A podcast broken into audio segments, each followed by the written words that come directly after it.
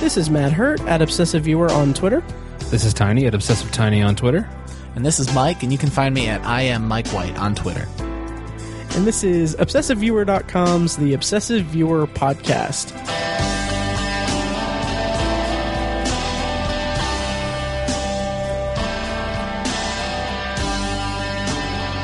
Hello, and welcome to The Obsessive Viewer. We're a weekly movie and TV podcast that covers a specific topic, be it genre, trope, movie, or show, each episode. You can find back episodes at ovpodcast.com, find the blog at obsessiveviewer.com, and you can also like us on Facebook and join the Facebook group at facebook.com slash The Obsessive Viewer.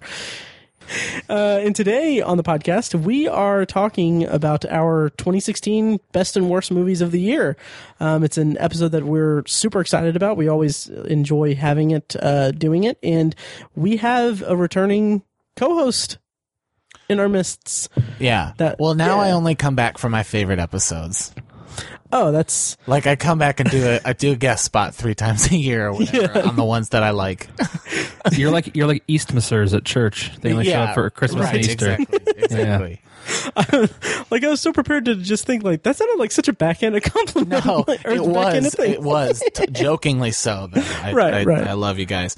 Um, Yeah. But yeah, no, this is this is always this. I Mm-hmm. think is always my my favorite episode every year. Um, and I I would not miss this episode for the world. Um, things have changed a bit in my life, and I think I think we'll talk about that a little bit. But I'm I'm Mm-hmm. Oh, yeah. always excited to talk top tens, and I'm always excited to recap a year. Oh, absolutely. Absolutely. And this is always the one that I'm looking forward to each year as well. And uh, before we get into the meat of it, I have a couple news items that I want to bring up. Just uh, some stuff going on that I want to pay special mention to. Uh, recently, Tiny and I were guests on a podcast. Um, we were did a guest spot on the podcast Boob Tube Buddies. Boobs. yeah, tubes. Um, no, um, where we uh, we talked about the Black Mirror episode, the Waldo moment, um, with them over there, with Foxman over there, and uh, that was a lot of fun. So check that out. I'll put a link in the show notes. Um, to, to their site and everything.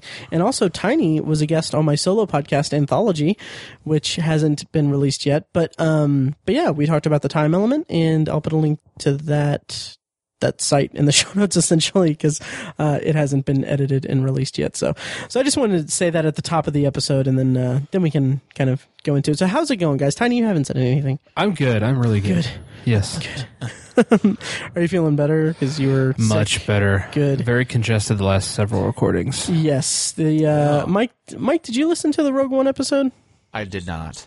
Oh, that's I know. I'm the worst. no, Listen, it's fine. Listen, I, I do, it's not just that I don't listen to you guys. I don't. I basically don't listen to podcasts anymore. Am I supposed to I even say that? I'm supposed to lie. Of course, I listen to you guys. Yeah, totally. Yeah. We, No, I, I'm, I'm really into audiobooks on the way to and from work. Okay. Uh, and so I've been listening fair. to a lot of books. Nice. Well, it's funny you say that because Matt just finished his first novel. I didn't at all. Just kidding. Um, No, today I finished uh, Carrie Fisher's um, The Princess Diarist. oh, Nice. wow. Came out a couple weeks before uh, she kind of surprisingly, tragically passed. Um, Yeah. I was actually listening to it on the drive home from um, Christmas stuff. The day before she died, and so it was, it was kind of a. I, I don't mean to make that sound like I have some special coincidental connection or anything like that. Right. It- it's it's purely coincidental, but uh, it was kind of a weird thing listening to her read the audiobook and then and then the next day find out that she died. Yeah. Yeah, and that was that was rough too. Like we I mean we've we took a week off between Rogue One and this episode to kind of, you know, decompress, enjoy the holidays and uh and you know, put together our list and stuff. So we haven't really even talked about that and it's oh man, that's just that that whole thing. Her and Debbie Reynolds. Yeah. That's just that oh was my gosh, so Debbie Re- terrible. Reynolds literally literally dying of heartbreak the next day. Mm-hmm. Absolutely. Right? It's Just- Just, couldn't go like I refusing to bury her daughter and dying literally of heartbreak. Isn't that crazy? Mm-hmm. That is It is. it's it's unbelievably tragic. It's it's super super sad. Yeah. And, so not like it, it it's kind of gross to like rank the sadness of celebrity deaths, but uh Right. you know, like a, a lot of them were kind of tough, kind of crazy, and and I respect Prince and I respect David Bowie and all that stuff. But uh, I mean, I loved Carrie Fisher. I, Right. Listeners to this podcast know how much I love Star Wars, and so that was pretty. It, it put a weird someone who doesn't um, uh, take death very seriously. Um, uh, you know, I'm not affected by a lot of stuff. I, I was, I was, it was a pretty gray day that day when when I got the text that she died. Agreed. Yeah, I mean, uh, you know, I was uh, pretty affected by it too. It was super, uh, not necessarily shocking because I, I don't know. It was it was shocking in that, you know, the last report was that she was stable, and I like I knew okay that's that's not Yeah, obviously it's a it's a pretty big heart attack. There's it's not you know she's not going to it's not like oh she's going to be fine. But I thought like okay well maybe if she was out of the woods maybe it would be you know she'd she'd make a c- recovery. But man, Yeah. yeah, that was that was a shock. Yeah, it was. Uh, you know, also on a on a on a podcast where we talk about movies and things, I I think a listener would say, okay, well, this is where they speculate if she's going to be in episode nine, and and I know that we all thought of it. I just think it's a little distasteful to talk about. I- That I right definitely now. agree. You know, a little Oh, yeah. Selfish. Right. Um, So maybe on another podcast we can we can kind of talk about episode nine. But she did complete filming on episode eight, and uh, I just I just I miss her, and I and I hope her family is doing all right. Agreed. Same Yeah. here. Yep. Um, but uh, let's go ahead and dig into our to our episode here. There's Yeah, not really any good transition there. no. Um, so yeah, this is the big year in review episode, and it's always one that we're super excited to do. And uh, we kind of we kind of have like a like a format that we're gonna kind of try to adhere to. So first and foremost, I just want to kind of get everyone's thoughts on on the year of 2016 as a whole. Um, both personally and in terms of movies. Um, and also kind of throwing this out there. Uh, did you guys see any 2015 movies throughout 2016 that would have changed your top 10 from 2015? Well, if I could begin, Please. Absolutely. I have one actually that's on my list. I guess if you read the show notes, who cares? My number eight is Room, which which I get. I mean, technically, I think has a 2015 release, but it wasn't wide until January. Sure. Sure. Yeah. I think, I think Room was like one of my top ones last year, but, but yeah. And, Was it I on your list? Okay, I can take it off because I have a I have a an easy like I can I can shift things around. I, I'd rather play fair than than throw in a curveball. Um, Okay. Um, yeah, sure. I mean, if you want to, it's, Yeah, but because because I would say that's one of one of my favorites that really blew me away. Mm-hmm. oh yeah. Did you not, you didn't see that until this year? I mean, I saw it in January. Gotcha. I still haven't seen it. Oh, really? Yeah. Oh, dude, Yeah. get on that. I know. Wait, did I have it on my list from last year? I'm so embarrassed. I'm so unprepared. Oh no, it's all good. um, on my list. yeah, I don't Should think be. you did because I think I listened to that episode, and I don't, I don't think you did. All right, then clown is back in at number ten. I'm kidding. nice. Um, yeah. So, so how was how was everyone's year? Just on on purely uh personal terms, and then movie terms, and then if you have any other movies to throw out.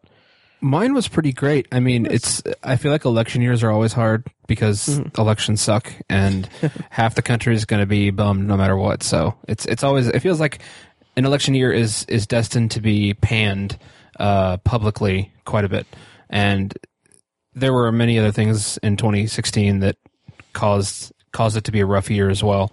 Um, but I had a good year. I got engaged, and I had a lot of good things happen throughout the year. I actually just got a new job, Nice. which I'll be starting next week. it's really funny because that is the we've been doing this podcast for three years, three and a half.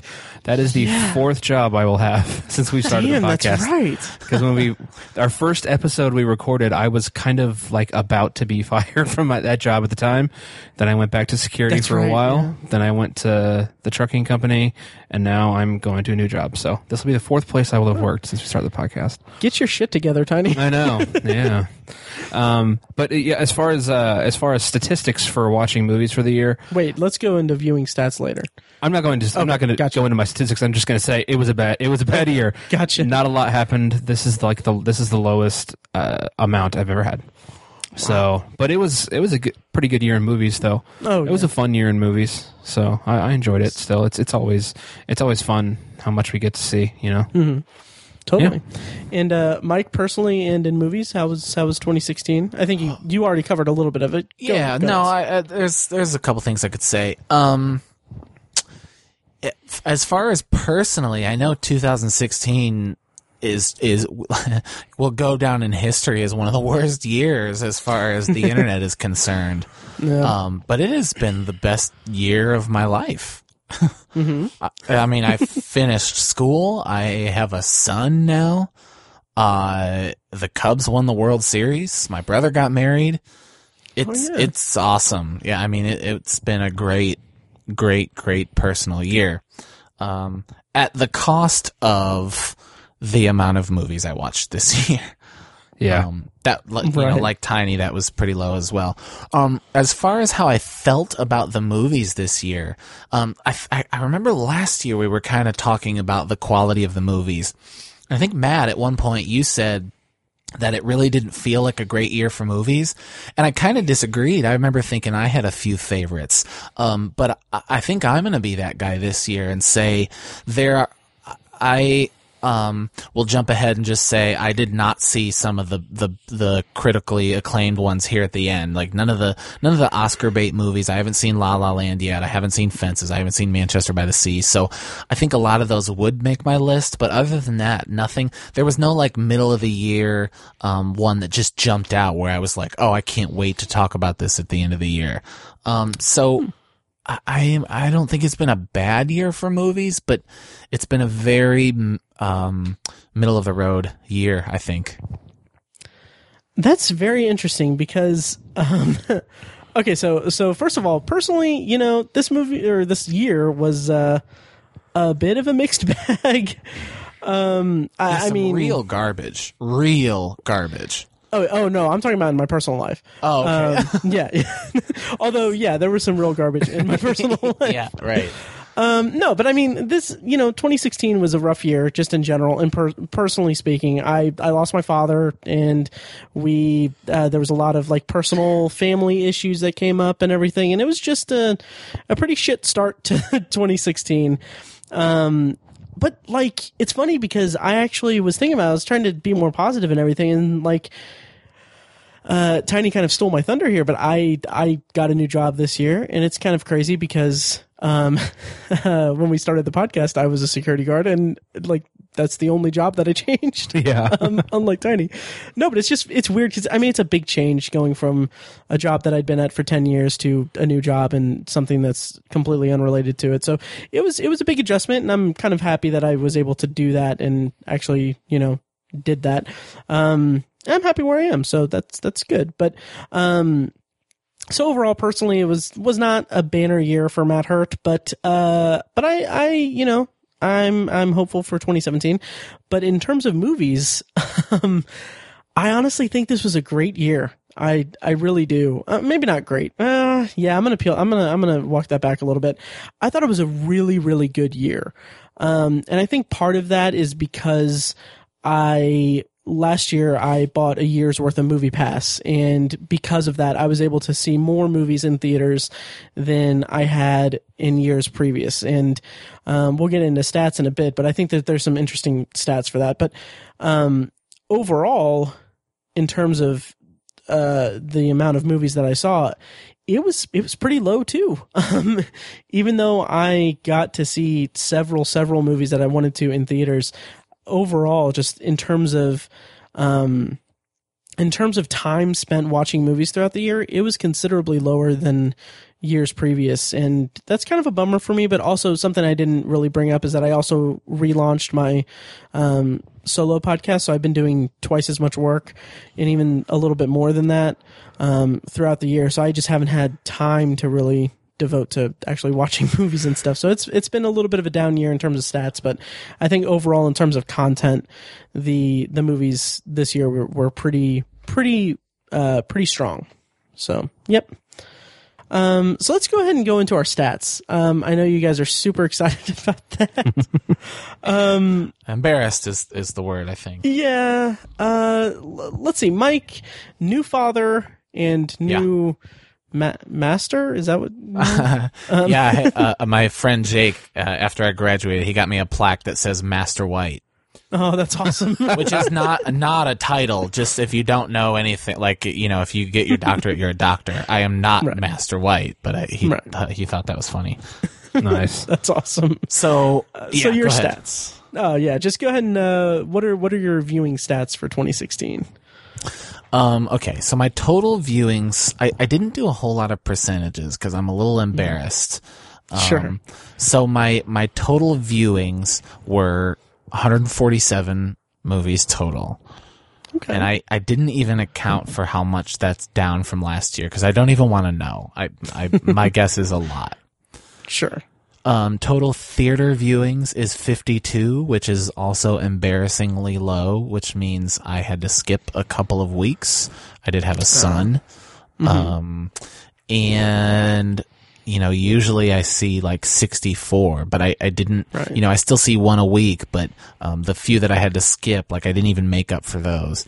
Um, my, my, my total movies watched, uh, the highest amount was, uh, October with 27 movies. Uh, and in November, I watched five movies. Oh That's my man. lowest. Five. Five movies. Wow. That's you know Wow. that's that's not terrible. No, I just, I, like, my former shortest month, if I remember correctly, was when I was student teaching. So it was like 2009 or whatever. And that, that September, I watched nine movies. And I remember being like, nine movies? I, that sucks. Uh, This, is this my life? And then like, I beefed it up later on and then I'm back down to five movies in November. I think I really felt in November um the the like shocktober hangover because even with a son and and even like finishing up my master's 27 in a month is is a lot i mean it's not Yeah. a lot for Yeah. us but i think it's a lot for the the casual viewer Oh yeah. and so I I watched a lot of of Shocktober movies, and I just um I I think I just felt the Hangover. You know, honestly, I mean, I didn't even do. I don't think I did any Shocktober viewings. Um, I think I saw one horror movie in Shocktober, and that's it. Oh, really? I, wa- Yeah. I, watched Hocus Pocus. That's it. What's that? All I watched was Hocus Pocus with my fiance. oh my gosh. Okay. Yeah. Because like I know we didn't do a Shocktober wrap up episode, and I was like, oh, that's Right. kind of weird. Um, I did. Uh, of my 27 in October, 25 of them were Shocktober eligible. Wow. Well, the thing with Yeah, me I is killed like, that's awesome. that's freaking awesome. Yeah, Um, man. but like with me, it's like anytime, like, like now it's like the month of October is like, it's Shocktober in Irvington prep. It's, um, Heartland Film Festival. And it's like, it, like if I, it's just, it's hard to really commit to that. Like I had a, dis- I had a conversation with Fecus, uh, when he was on the podcast.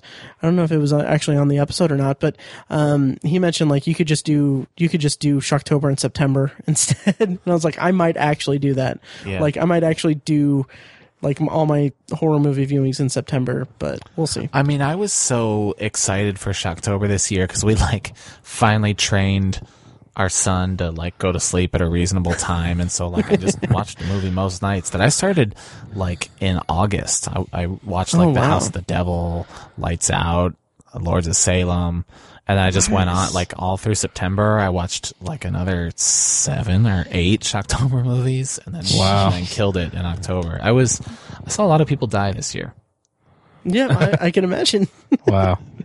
Uh, nice. Do you have any other stats?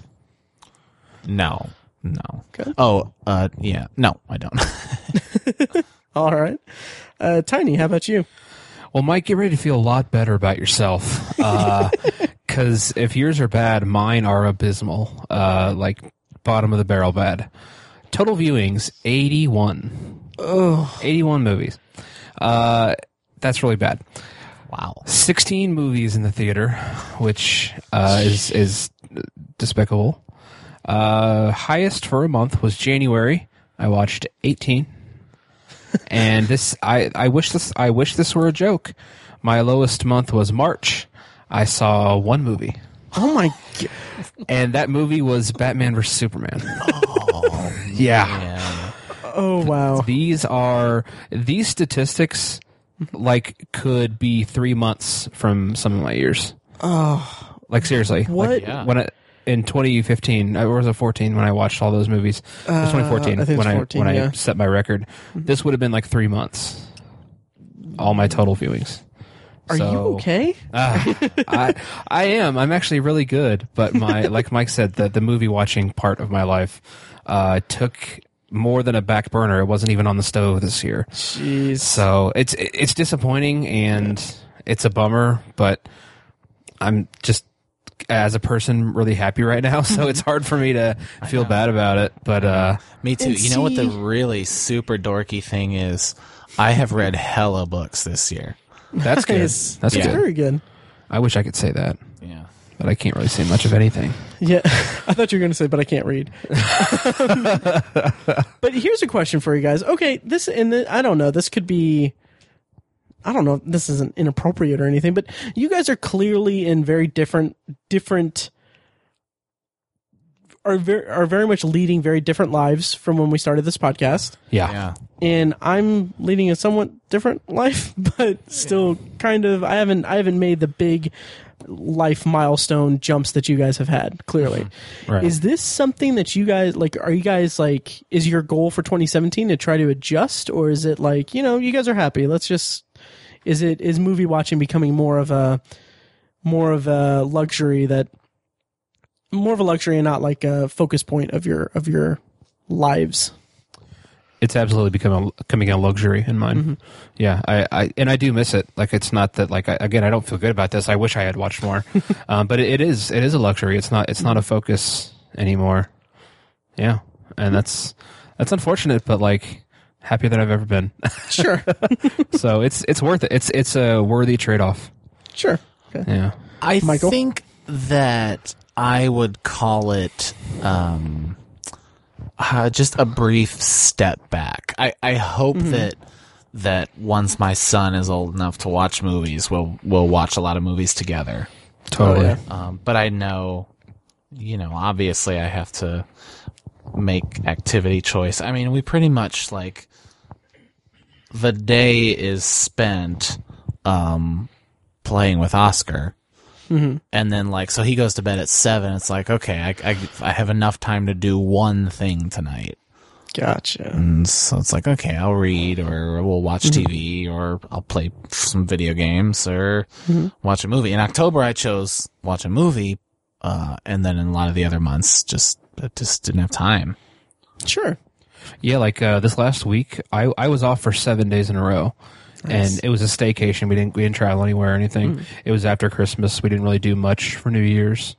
Uh, in the past, seven days off, a seven day a seven day staycation would have been like movies. thirty movies, probably. Yeah. I mean, at least twenty would have been a huge thing. I watched like eight, which is That's, still respectable, though. it's respectable for normal people, but like seriously, for me, it would have been it would have been twenty movies. Sure. Not saying I'm superior. I'm saying I'm abnormal. That's yeah. I mean, I remember. I think you may have been working at the time too. Um, I don't think this is when you worked at the security company that we worked for, but a different security company. I remember you talking about how you, like, you just. I mean, you watched the entire Lord of the Rings box set, special features and all. Every disc, yeah. Yeah. Which I could never do that again. Yeah, and like there's. I, I'm hoping to improve, and uh, there there will be better years than this uh, for for movie watching. But I, I mean, next year, I am my fiance and I fiance and I are buying a home probably within the first six months, and then the second six months we're going to be getting married. So it's going to be hard to beat these numbers again next year, I think. Uh, but I'm going to do my best, and and I foresee kind of how Mike said, you know, when when his son gets older, he's going to start watching movies with this with his son, and then. Maybe his son will start tracking his movies, and he can be Yeah. a guest on the podcast. But uh, Totally. Yeah, Um, sure. That'd be awesome. I, I know there will come a time where I, I come to a medium where I can get back to my movie watching passion. So I'm I'm I'm hopeful for the future. Nice. It was funny because in the pod chat you were talking about how like, yeah, I'm really gonna try to try to improve those numbers this year, and I'm like, you're getting married this year, man. yeah, yeah, That's uh, yeah. Yeah. Good luck. I think even more than more than getting married is buying a house is probably going to take true. up even more of my time than Yeah. that. Yeah, Yeah. Because I'm. I'm already basically married, right, right. engaged. The wedding's like a couple weeks worth of stuff, I think. So I I thought for a second you were gonna say like it's just a formal or it's just a party. No, no, no, no, no, no. yeah. Although she doesn't listen to the podcast, so Oh, that's true. I can say whatever I want. right. um. Yeah, yeah. So, uh, Your stats. my stats. Yeah. Okay. Um. You know, Here we it's Make yeah. us look bad. oh, I don't think I'm going to make you guys look as bad. Well, I mean, so yeah. Um, my my total viewings overall was 176, Oh, okay. which is pretty low for me. It it's it's really pretty low. I didn't check my averages for the for all the years I've tracked, but last year I did have um 230 total viewings. So this year was a decrease of 23.48% from last year. So it's it's pretty in my estimation it's it's a pretty big jump down. Um overall So we're going to take a quick commercial break. Just a reminder, you're listening to The Casual Viewer presents The Casual Viewer podcast. Oh god. Oh yeah. Well, yeah, yeah. Um overall movies though, so like like the actual the amount of titles that I saw in 2016 uh was 166. So like I didn't I didn't Oh, see no repeats. uh, uh 10? 10, 10 repeats. repeats? Yep. Wow. Oh yeah, and uh, it's worth noting, and I swear to God, it's it's so funny to me because as someone who uh, spoke so um so uh so strongly about how much he is not into Star Wars or anything, um, I think f- three of those three of those repeat viewings were The Force Awakens. So I saw The Force Yeah. Awakens a total of four times this year. Nice. Um, and then one of the repeat viewings was Rogue One because I saw that twice. Um, Wow. oh yeah. Um, yeah, and then in terms of uh, oh the 166 just total movies that's down um, from 210 last year, so it's a a decrease of 20 percent. Um, and then in terms of first viewings, out of those out of those 176, 133 were first viewings. So I only saw four, 40, uh, 43 movies that were um, uh, movies I'd seen before. See, isn't that bothersome to you? That's a that's a trend that I've seen for the last five years. Like we're so we're so um like intent on making sure we see everything we need to see, and we see a lot of new movies, and we go to the movies a lot, and Yeah. we do these lists and stuff, and we try to see new Shocktober movies, but like just like. We'll say Shocktober. Every year in Shocktober, I'm like, I need to watch as many movies as I've never seen before. Hmm. And just like my collection of DVDs is, is just collecting dust. Mine too. Oh yeah. I hate that. We Yeah. we even talked about that last year on the podcast. We talked about how um how every how how I think I think all of us collectively came to the point where we were like we're going to try to like I'm going to try to watch more movies from my DVD collection this yeah. year. Yeah. And uh and yeah. Uh, and and I tried. I watched some. I watched a, a decent amount from uh, my collection, but um, it was still, you know, majority of my movies were first viewings. But it's funny because my first viewings, uh, I had 133, but that's, I mean, that's only down from only 138 last year. So uh, that's a decrease of only 3.62 percent. So in terms of like seeing seeing movies for the first time, I'm pretty much on target. Um, it's just the overall amount has been has been low. Um, and then I was tracked a new stat this year. Um, I tracked the movies that I watched specifically for podcasts. So yeah, so these are movies that I watched not necessarily only because we were going to review them on the podcast, but these were movies that I made an effort to see so that we could talk about it on the podcast as a topic or a review. And that amount was 43, which um, that includes like movies I watched for a certain topic or movies that I watched for a guest appearance on another podcast or movies I watched for my bonus reviews on anthology. So 43 overall is not, not too bad for me. Um, I wouldn't think. But, um, uh, guys, theater count, Hey, here we go. theater viewings. Okay, so um, let me start off by just saying that the amount of theaters that I went to was slightly lower because there were a few theaters I didn't go to this year that I went to in years past. So uh, I only went to I only visited six different theaters throughout the year. Um, and that's down from nine last year. Um, total theater viewings is uh, uh, tiny. How many movies did you watch overall last year? 81. Total theater viewings eighty three. You dick. Oh my god. wow. 83 theater viewings and let me let me just say first of all that this is an increase of 16.9% from last year's 71 um and it's this is due to a couple reasons one the vast majority is that i i splurged and i bought um a year's worth of MoviePass last year which i'll i'll probably dedicate a little bit of this to to talking about MoviePass here in a bit but um so that was a majority of screenings. Plus, I got uh, press passes to Indy Indy Film Fest and Heartland. So, I mean, that basically was all of my movies in theaters. So, Okay, if you don't count those though, and I and I think and I do, I would, but I mean, like you went to a pe- pedestrian like movie theater. How many of those? uh, what movies that weren't Film Fest movies? Yes. Uh, let me real quick. I didn't get that prepared, but it'll take me two seconds to tally it up here. Um, uh, 22 of those 83 screenings were Film Fest screenings Twenty-two of the eighty-three. of the 83. So that's what 61. Okay. Wow. 61 wide release Yes. uh, theater chain viewings. Um, Which is beyond respectable. That's like really good. Just 61 is really good. yeah, I mean, it's it's pretty. It's I'm I'm I'm pleased with myself for it, but um, I will say that um, 69 of those. I don't think I did the math right there, but anyway, uh, 69 of those were MoviePass screenings. So, um, yeah, those were that. Um, 69 were MoviePass and let me just really quickly just go through MoviePass a little bit because like i said i did a year's worth of MoviePass so that was $400 for one full year. And i had my stats here. So um in seeing in going to the theater 69 oh it's a little bit it's a little bit more than that because i'm counting just overall that one year of MoviePass.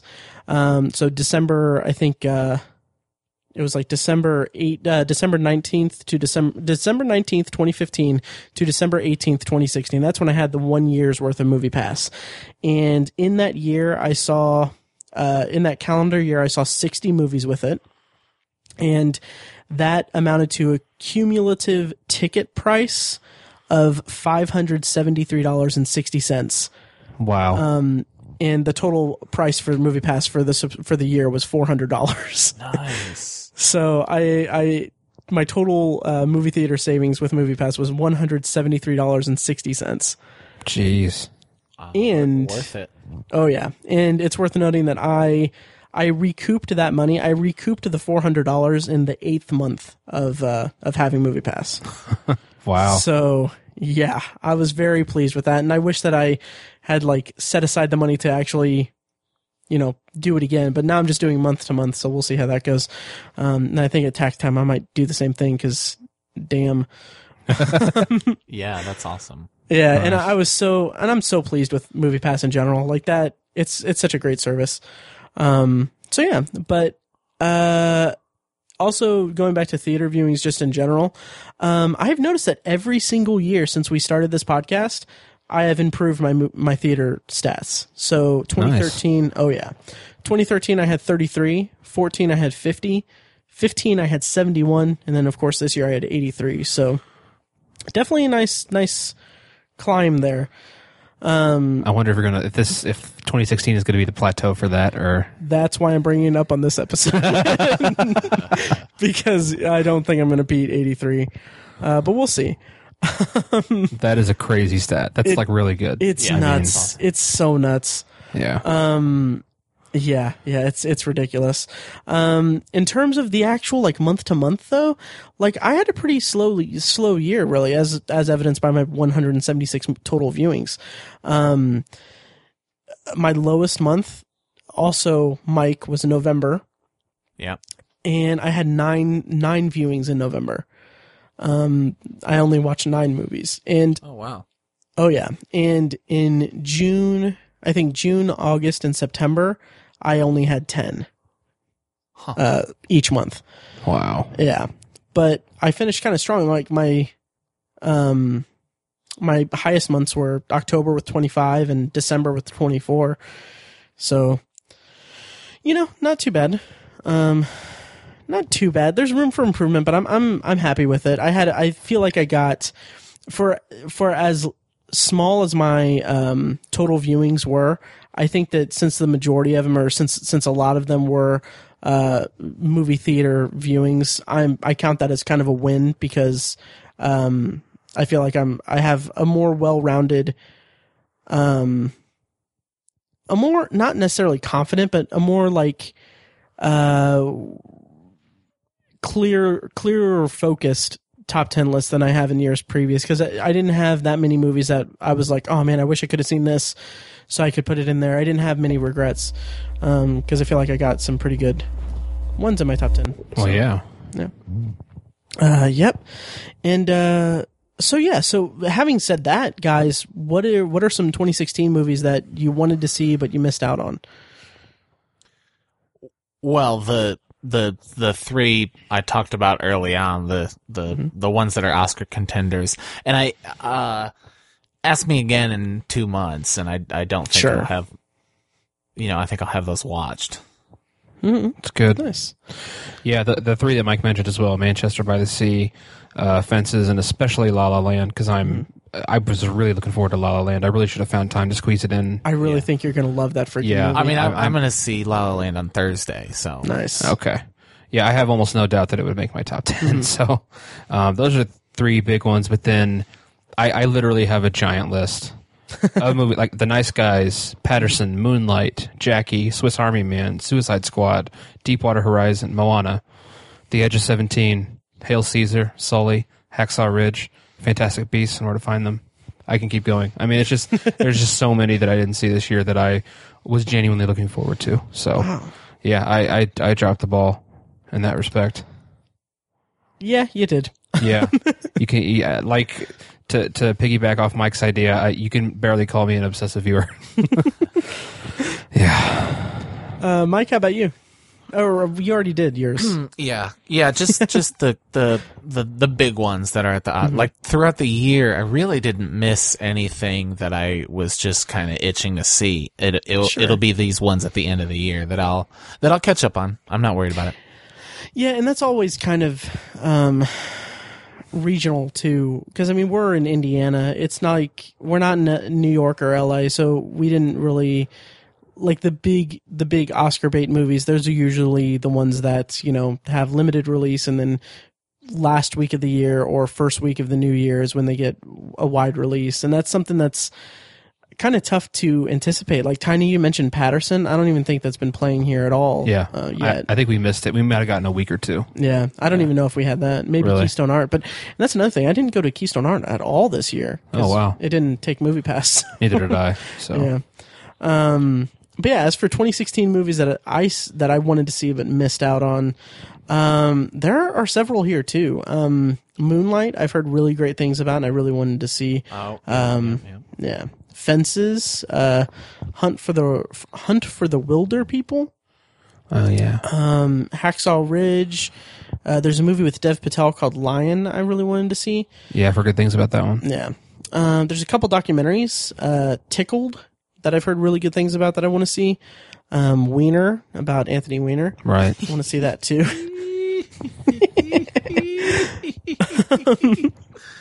Jeez. and Oh, oh yeah. um, and also uh, Thirteenth, uh, The Handmaiden. I've heard good things about. Uh, Sing Street, Other People. I didn't get a chance to see. And uh, also Kubo and the Two Strings. I heard really great things about, but I didn't get a chance to see it. So All right. so yeah, so we'll see. I'll hopefully I'll be able to you know catch some of those um, at least before the Oscars for the ones that are in that are going to be in contention for Oscar season or for the Oscars. Um, so yeah, so let's just move right along and go to our honorable mentions because we're getting a little bit uh, long here, and I want to get to the main event here soon. Uh, what honorable mentions did you guys have? Do, I'll go. Yeah, go ahead. One, two, three, four, five, six, seven, eight, nine, ten, eleven. I have eleven honorable Oh, mentions. wow. That's Wow. too many. I'll cut it down to five. Oh no, go ahead, go nuts. You don't. You don't think? Okay, so these are got not stuff to in order. I I think I think I'm kind of over putting honorable mentions in order, and I'm also over putting the worst movies in order. They're all just bad. sure. So uh, in in in chronological order of when I saw them, that's all this is in. Starting in March, uh, honorably Ten Cloverfield Lane, Oh, nice. um, The Jungle Book, which for a while was kind of on my list, and I just saw some better movies. Um, Hush, was that is that a 2016 or is that a late 2015? It's 2016. It's 16, yeah. Okay. Yeah, that that might have made my top 10 if I if I sat down a little more and thought about it. Uh The Nice Guys, which um was delayed for a long time, finally came out and was totally worth seeing. I did actually put Clown on on my honorable mentions. It's not it's not a great movie, but in terms of just like fun pulpy trash, it was it was fun to watch. Uh The Shallows I did like. I I I think it was kind of a little more it got a little more attention than it deserved, but it, it was well done. Um, Lights Out, I thought was one of the scariest movies of the year. Uh, War Dogs is an honorable mention, uh, if wow. only for um, Jonah Hill's uh, uh, performance in that movie. He is just so so sleazy. It, it's War Dogs was like a perfect uh, uh, bookend to um, oh, The Big Short. Just another movie of like bad people doing bad things that we just don't even know about. Uh, the Conjuring 2, which made zillions of dollars. Um, I, I thought that was well done. I think it did get a little long at the end. Um, I did put Rob Zombie's 31 on here, and I'm not sure that that would stay on there for a while, but it was just a fun Shocktober scare. And then I did put uh, Allied here at the end because I thought it was oh, um, interesting. yeah, it was really good, and then just kind of just fizzled at the end. So it, Okay. you know, if if I made a top twenty, this would be number twenty.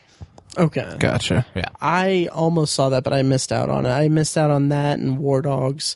It's just those were kind of movies that it came to a point where I was like, okay, well maybe I'll see a movie, and then those were like the last ones in the theater that I hadn't seen yet, and I was just like, eh.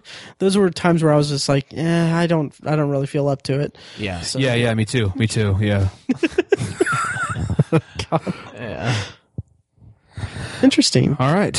Uh, for my honorable mentions, for lack of not seeing enough, I only have two, which is really, really deplorable. Um, so the first one is 13 Hours, The Secret Soldiers of Benghazi, um, which is a Michael Bay movie. Right. Um, I, it's funny, even, I think even if I had seen 200 movies this year, this would still be on my honorable mentions. I really liked the movie. I, I mean, I, I feel like I don't have to, I feel like I need to defend it because it's Michael Bay, but I feel like Michael Bay is starting to, I, I feel like you can kind of parse out his movies into different categories. You're going to get his Transformers and his crappy movies like that. But I feel like he's done, he did like Pain and Gain a couple years ago. I really liked that movie and I really enjoyed 13 Hours. I thought it was a, a pretty genuine story and I just enjoyed it. So uh, I think it's worth seeing. Um, uh, it's not even a guilty pleasure. I just think it's a, it's a pretty solid movie. Uh, and then my other one is Eye in the Sky, which uh, I talked about in uh, Obsessive Viewer episode 182. 13 Hours I talked about in episode 176. Um, Eye in the Sky, I just think I, I'm very fascinated by stories that tackle gray areas or moral or ethical gray areas, and this kind of does that. and I thought they strung everything together really well. It's just a very fluid story that I enjoyed a lot, and I, I enjoyed the performances quite a bit. So those are my two honorable mentions. Nice. Yep. Sweet. I still haven't gotten a chance to see Eye in the Sky. I almost made that like the last movie I saw in 20, 2016, Mm-hmm. but uh, I just I played video games instead. It's it's a good one.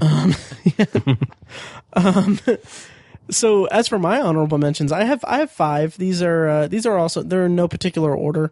Um, first up is Hell or High Water, uh, which I was able to see at Indy Film Fest. So I think that might be part of the reason why it's um, only an honorable mention because I saw that back in July and I haven't had a chance to really revisit it. Um, and when I saw it, I thought that it was really, really fantastic. I mean, really, a really good like modern day western um, with some very interesting characters, and and I loved the dichotomy between the two um, law enforcement characters and the two outlaw characters. I, I liked the way that those characters, uh, their storylines were portrayed essentially. Um, but something like by the end of it, like it's something that didn't really stick with me the rest of the year. Um, which I'm kind of curious if if I go back and revisit it, if I'll think like how stupid can I be to not have it in my top ten, or if I'll just think like, oh yeah, I mean it was still pretty good. But um, but yeah, so I, I really liked it, but it's just an honorable mention. And then the next one is um, another movie that I saw at uh, Indy Film Fest. It's uh, this documentary called The Invisible Patients. That I don't. It's not a wide release, or it's not. It's it's this local thing. It's about a, a home health care nurse who in Evansville who um, the documentary crew chron- chronicle one year of her you know working in Evansville with three uh, three patients essentially and it was just it was the it was a movie that I it's uh, it's a very personal choice for me because um, my my dad had passed away earlier this year and he had at the end of his life had in-home health care and it was just something that I I saw this in the theater and it was just I mean, I was fighting back tears the whole time, and it was just a really powerful documentary about um, a, kind of a. I, I would go so far as to say probably unsung kind of um, uh, part of uh, you know healthcare in in in our country.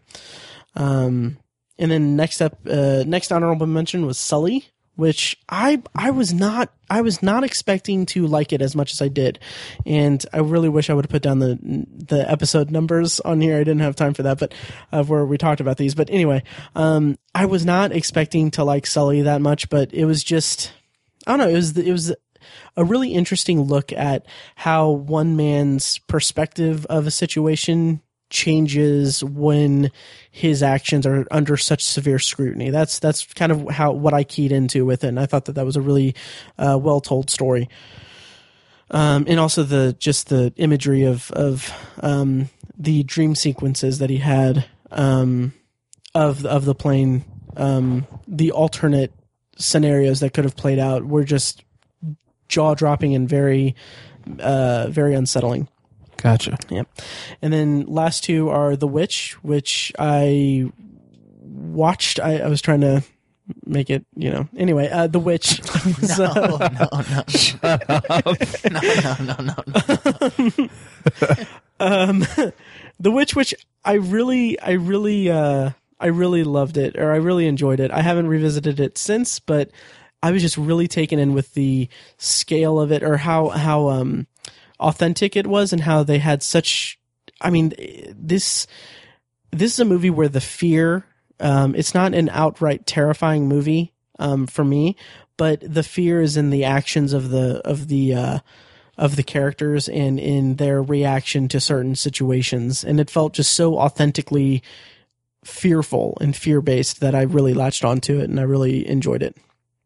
Um, and then my last one, this one, honestly, I, I haven't given it much thought, since I've seen it in the theater. And that's something considering that it is Disney Pixar's Finding Dory.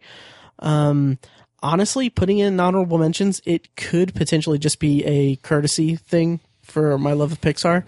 Um, but uh, having said that, it is, I mean, it's a good movie. It's it's very good. It has some very thought provoking things to say about um, having like having someone in your life who is um, uh, who has a disability and and and raising that person and being around that person. It, it has some poignant things to say about that, but overall, it just it. Yeah, uh, that's that's probably why I would put it as honorable mention. But in terms of the oeuvre of Pixar movies, I mean, it's it's no Inside Out, it's no, um, uh, I guess Toy Story three, um, or Finding Nemo for that matter. But it was it was respectable in its own right, and that's why it's a honorable mention. Um. So yeah, should we should we just should we go ahead to the main event to the top ten list? Let's Absolutely. talk about it. I can't wait. All right, sweet. And before we do that, I just wanted to throw out the, here that I uh, I texted frequent guest Robert Feckus for his top ten list because I figured you know he's made he made a ton of guest appearances this year, and he uh, I kind of consider him to be the uh, Paul Rudd to our friends gang. Um, Nice. Pretty good. Um, yeah. Um, so anyway, so he he hasn't made his top ten list, uh, but he did say that uh, we can mention his top three, which I'll just go ahead and just throw them out here. Um, his uh, top three were uh, starting at number three was Rogue One, a Star Wars story. Uh, number two was Hell or High Water, and number one was Arrival. And uh, he also he also said his worst movie of the year goes to Ninja Turtles: Out of the Shadows. uh, which oh, that's the worst movie of the year.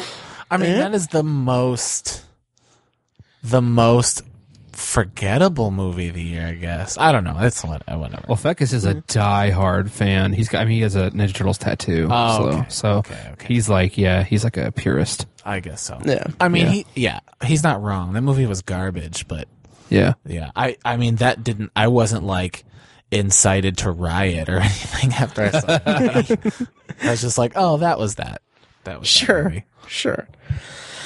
All right, so uh, let's go ahead and go into our top 10 list. Uh, we're going to kind of go in a rotation, starting at number 10. We're each going to give our 10 and some brief thoughts on the movie. So uh, we're going to go start off with Mike. Uh, why don't you get us kicked off with your number 10 movie Yeah. of 2016? So, um, my number 10 is complicated because I did have room on there. And I think someone, uh, like, I'll be cheesy and say, well, I'm going to save number 10 for Manchester by the Sea or La La Land or whatever. Like, it, it, like, technically, when I come back to my top 10 of this year, I think I'll redo it. Um, so I think like my closest honorable mention, which for the sake of conversation, I'll call 10 Cloverfield Lane. Okay. And that'll And be it- your number 10? That'll be my number 10 for, for Gotcha. our, for our talk. Yeah. And so it was a movie. It, it's going to sound like I didn't like it. Um, so let me, let me first say that I really did enjoy it and I saw it twice. Um, and I, you know, I took my wife to see it when I saw it the second time and she really liked it a lot. Um, I think the performances were great. I really love that the, the ending just kind of goes off the rails. I think it was an tense movie. Um, but other than that, I really don't like the Cloverfield marketing thing. That that seems uh, cheap to me. Um, And we can talk about that. I think we might have talked about that over the summer, but I don't know. That just it just seems bothersome to me. Uh, the other thing is, for whatever reason, it's just not a movie that over time stuck with me. It's not. It's not a movie I kept thinking about.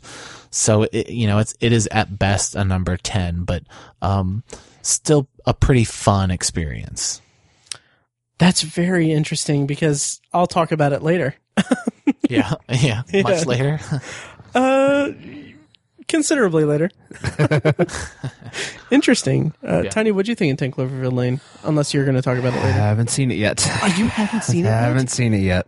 Oh man, Yeah, not good. man. Not good. I'm hoping it hits, hits Netflix. I mean, I have the Blu-ray. I know you said that your your PS3 kind of crap. You know, it started working the other day. did it really? I don't know what's wrong. I don't You're know what's going on my with it. 10 Cloverfield Lane Blu-ray with you. Happily, I will happily. do Yeah. that, so Like, get up and grab it right now because damn. I'll remember it. Okay, um, so you liked it a lot. I did. I I'm really getting- liked it a lot. Yeah. Um, I and- mean, it's a, it's my number ten. Sure, and I mean, and it is, and I'll talk about it more in detail here in a bit. But uh, to your point about the marketing and the the Cloverfield branding of it, that's something that I really latched onto. It just Really? felt like, uh, yeah, it Well, they was got you. They, they did. Oh yeah, Gotcha. and like it was it was one of those things where I was just like, this is such a cool concept, or this is a cool idea to kind of just. I never once well going into the movie I was trying to find like is this like is this going to be happening concurrently to the Cloverfield movie? Um is this like a, a separate timeline? Is this the same event and everything? But I mean Well, in the, answer is, and I'm and I'm sorry, Tiny. Spoiler alert, but it doesn't it doesn't matter. Who gives a shit? Y- exactly. It's yeah. not. It doesn't. it, It's whatever, and that's Oh, what yeah. bothers me. I think.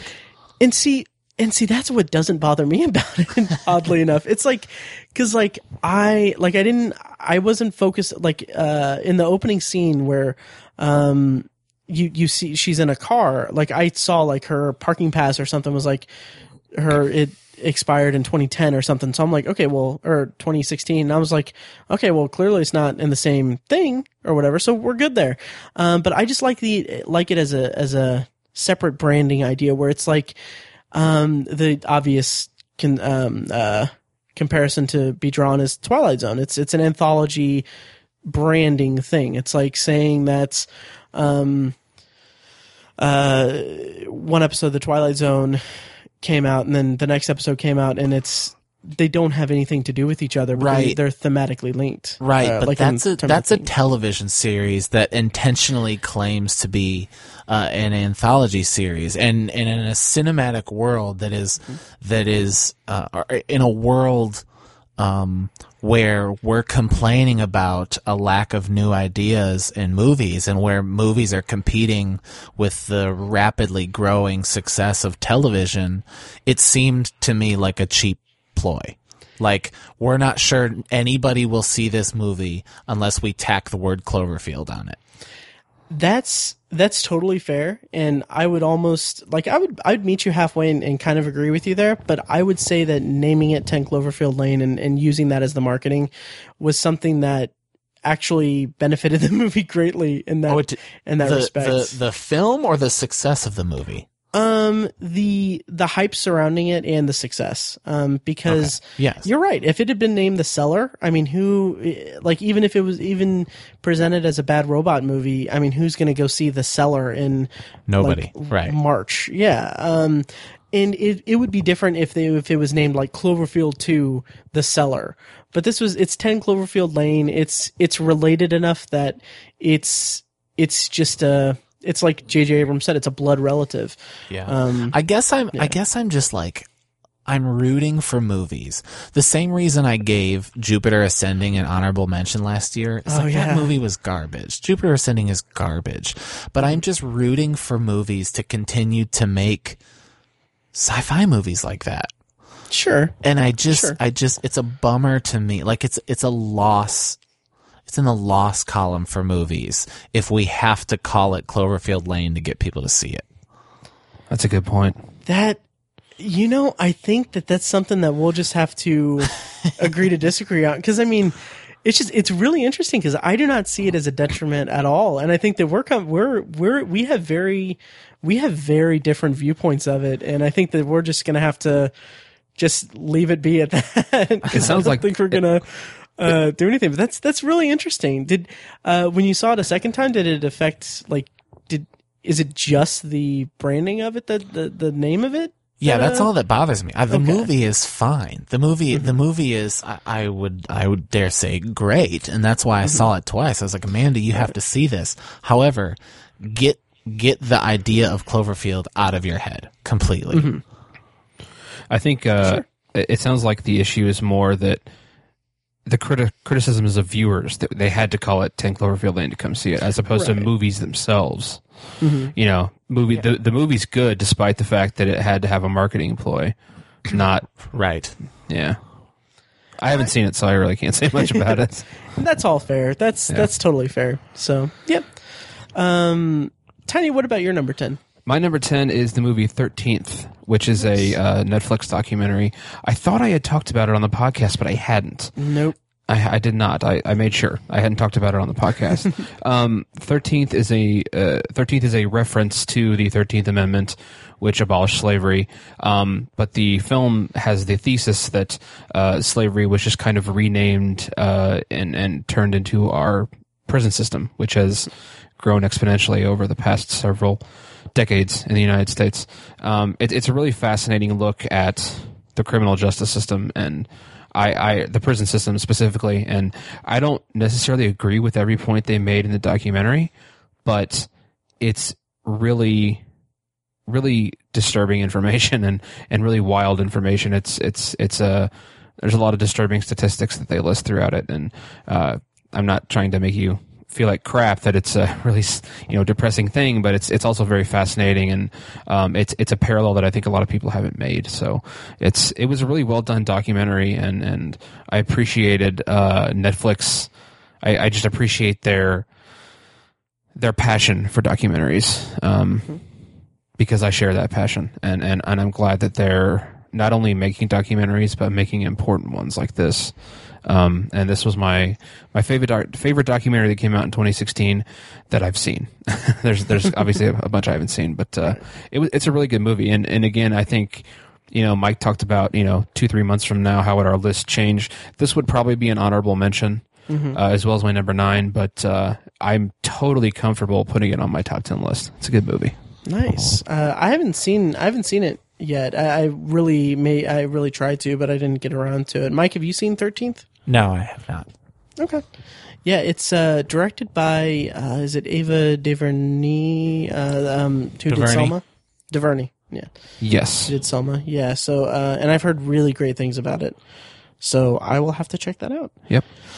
Um, as for me, my number ten is uh, so it's it's worth mentioning that my top ten list is I think did I mention this before when we were recording that um, probably I think four of them were movies that I saw in December. Um, Yeah, you mentioned that. yeah. So number ten is Don't Think Twice. Uh, Mike Birbiglia's sophomore effort after uh, Sleepwalk with Me, which um, Sleepwalk with Me, I I freaking loved so much. Like I I loved that movie. It's it's one of my favorite like movies. If I were to pick a list of favorite movies from the last five years or so, um, it just I thought that was a fantastic uh, directorial debut, and Mike Birbiglia is one of my favorite comics, and I just I love his work.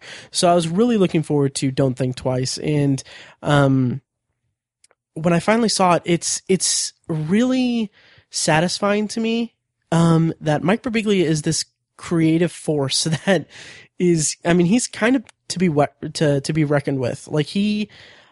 I mean, he is just magnificent. Uh, what he does with Don't Think Twice. It's a it's a movie about a um, an improv comedy group, and it's about how when one of one member of that group gets uh, um, a chance or, or uh, achieves some success, it's about how that group changes and how it changes the group dynamic, and it's something that is so it's so raw and so like real because all of it's an ensemble cast and some some fantastic actors Gillian Jacobs, uh, Keegan Michael Key, um, uh, uh, Chris Gethard, um, oh man, oh I I'm spacing on the other people, but um, they're all phenomenal and they all each character has a different kind of point of view and a different a different thing that's going on with with their lives. And it's a different a different avenue that they want to pursue and it, they're at different talent levels too. And it's just about how that shake up in the group shakes up the group really. And it's just a really magnificent way to uh, show these creative people at a uh, turning point in their creative their group creative uh, life if if that uh, makes sense it was i really i really took to it and i really enjoyed it and um yeah it, it was really good did either of you guys get a chance to see it No, it wasn't even on my radar. Yeah, not not until not until I think you uh, put it on your list. Did I even Gotcha. think about? It's on Netflix, right? it's not i rented it on google play Oh, okay. yeah um yep so that's my number 10 and uh mike how about your number 9 Yeah. uh, so my number nine was very early on, and I considered not including it uh, on this list because I, gosh, I sound like a downer. So all of the movies after this, I have nothing but good things to say. sweet uh, so number nine is Deadpool. okay Nice. um, which I, I think is a, is a just fine movie. Um, the the reason it's on my list is is because it's hilarious. Right. I mean, it, it, the Ryan Reynolds as Deadpool is perfect. You couldn't have cast a more perfect person to play Deadpool. He was born to play Deadpool. I love the little in jokes. You know, I, I've talked on this podcast before about some of the things I don't like about superhero movies is when they don't include Easter eggs, and it was just filled uh, to the brim with Easter eggs. Both both Marvel, both Fox, and and just movies in general. I, I loved that. Um, the reason it's so low is because it's it's really just all right plot wise. It's it kind of falls victim to a ho hum villain. Um, I think the plot is is ridiculously bare bones. Um, but I just you you I think I think you have to include it on your list because it's so funny. I can definitely respect that. It didn't make my list, but uh, but yeah, it, it- and it didn't make my list because of the kind of standard comic book plot uh, fare that it offered. But it was definitely memorable and definitely uh, something that I uh, really enjoyed. And I, I also haven't revisited it since uh, the theater, actually. So it's something that I'll need to kind of re- revisit and reevaluate. It will be on my list later. Nice, nice. Uh, Tiny, how about your number nine? Uh, my number nine is Imperium, which I talked about on episode 185. Um, so you can reference that for my thoughts on that movie. Uh, honestly, I would say 80% of the reason why this movie is on my list is Daniel Radcliffe's performance. He, it's, I think it's his best work so far. I was really impressed with Daniel Radcliffe. And I, I, I totally have a fan boner for that guy. I, I love the decisions he's making for his career right now, making movies like Imperium and Swiss Army Man and stuff like that. He's not going for the huge blockbusters. He did all that for a decade with with uh, Harry Potter. So uh, I I just love the decisions he's making and the performances that he's churning out right now. And Imperium just hit me at the right time, and it is absolutely a good movie. I I I love uh, undercover police stories. Those just like hit all the right notes for me, and I, I, I love those kinds of stories. So this is kind of a personal pick in that respect. Um, but also Toni Collette gives a really great performance in this movie too. There's there's a lot of a lot of quality performance and some some good writing and some. Uh, it's there. There are some tropes as well, but I think they're I think they're done to really good effect. So uh, Imperium's a really good movie. Um, again, would probably be bumped to an honorable mention if I'd seen more this year. Um, but again, confident. I'm really confident in in having it on my on my uh, top ten. I think it's completely uh, more than just a defendable pick. So that's my number nine. Nice. I didn't get a chance to see that. Um, I was kind of curious about it though, so definitely, uh, definitely gonna check it out at some point. When when you said that it's like his best performance to date, um, I'm I'm I'm almost mad that you that you mentioned Swiss Army Man because I was gonna say, um, you clearly haven't seen him as a farting corpse. I haven't. Yeah. Um, which brings me to my number nine, which is Swiss Army Man. nice. Nice. Yeah, and uh, this movie is if if you guys have seen the trailer for it, I've seen I've seen the movie. You've seen the movie? Okay. Um, is it on your list at all? Ah, is you don't not. need to say. It is Oh, not. interesting. Okay. So, so this movie is a movie that I, I saw the trailer for and I thought that that looks weird as hell. I'm very curious about it. So I went ahead and watched it and it is weird as hell. It is, Yeah. and it wears that weirdness on its sleeve. It, it, it stays weird throughout it. It is, it is a very peculiar movie and, uh, it owns that. It owns that bizarreness that it, that it's, uh, that is in its premise. And what I really latched onto about it is that it has these these moments that um kind of talk about the uh, somewhat profound moments where they talk about human connection and and um uh hum, uh, humanity. There's a humanity to this story of this man in in the woods with uh in in the wilderness with a corpse that is coming to life. And it's it's a very interesting dynamic and there's some very interesting and profound statements that I found throughout it that kind of touched me personally. And the whole the whole movie I was sitting there thinking how the hell do you end this movie? Like how how does this movie end? And in that respect and probably why it's not higher up on my list they they went one avenue with the ending that I won't obviously won't reveal that was really interesting and really hooked me but then it kind of it kind of wasn't as satisfying as I would have hoped it would have been. But Mhm. by the end of it, I I still really appreciated some of the bigger statements it made about um, human connection and and um, how what it means to be human, essentially, um, and be a be a person and be a living being.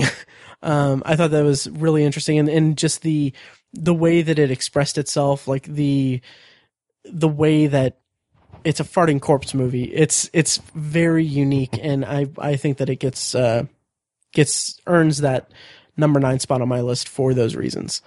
Um, so that's Yeah. number nine, Swiss Army Man. I do think leaving it off my honorable mentions was a bit of a mistake because I because I feel a lot of the same way you feel about some of the um some of its you know how it waxes poetic on existence and life and and um you know connections with people and I Yeah. was I was doubly excited for the movie because the score was done by um two of the members of one of my favorite bands Manchester Orchestra That's right.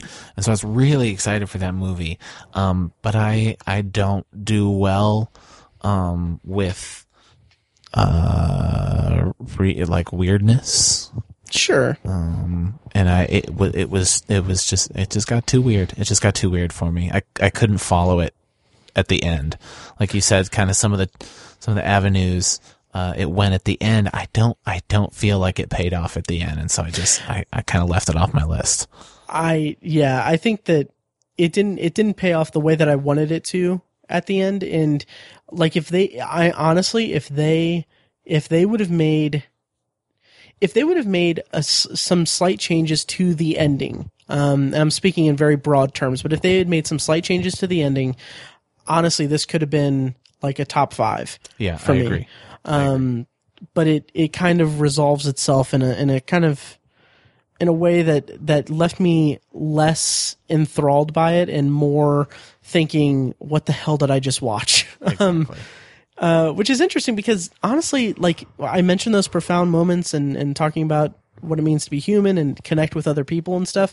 Like those moments are great. I love them, but I am not going to pretend that it was that it was a a very subtle movie in that. I mean, they kind of they kind of wear that that those profound moments kind of like they they're very, very clear They on, on what they're saying.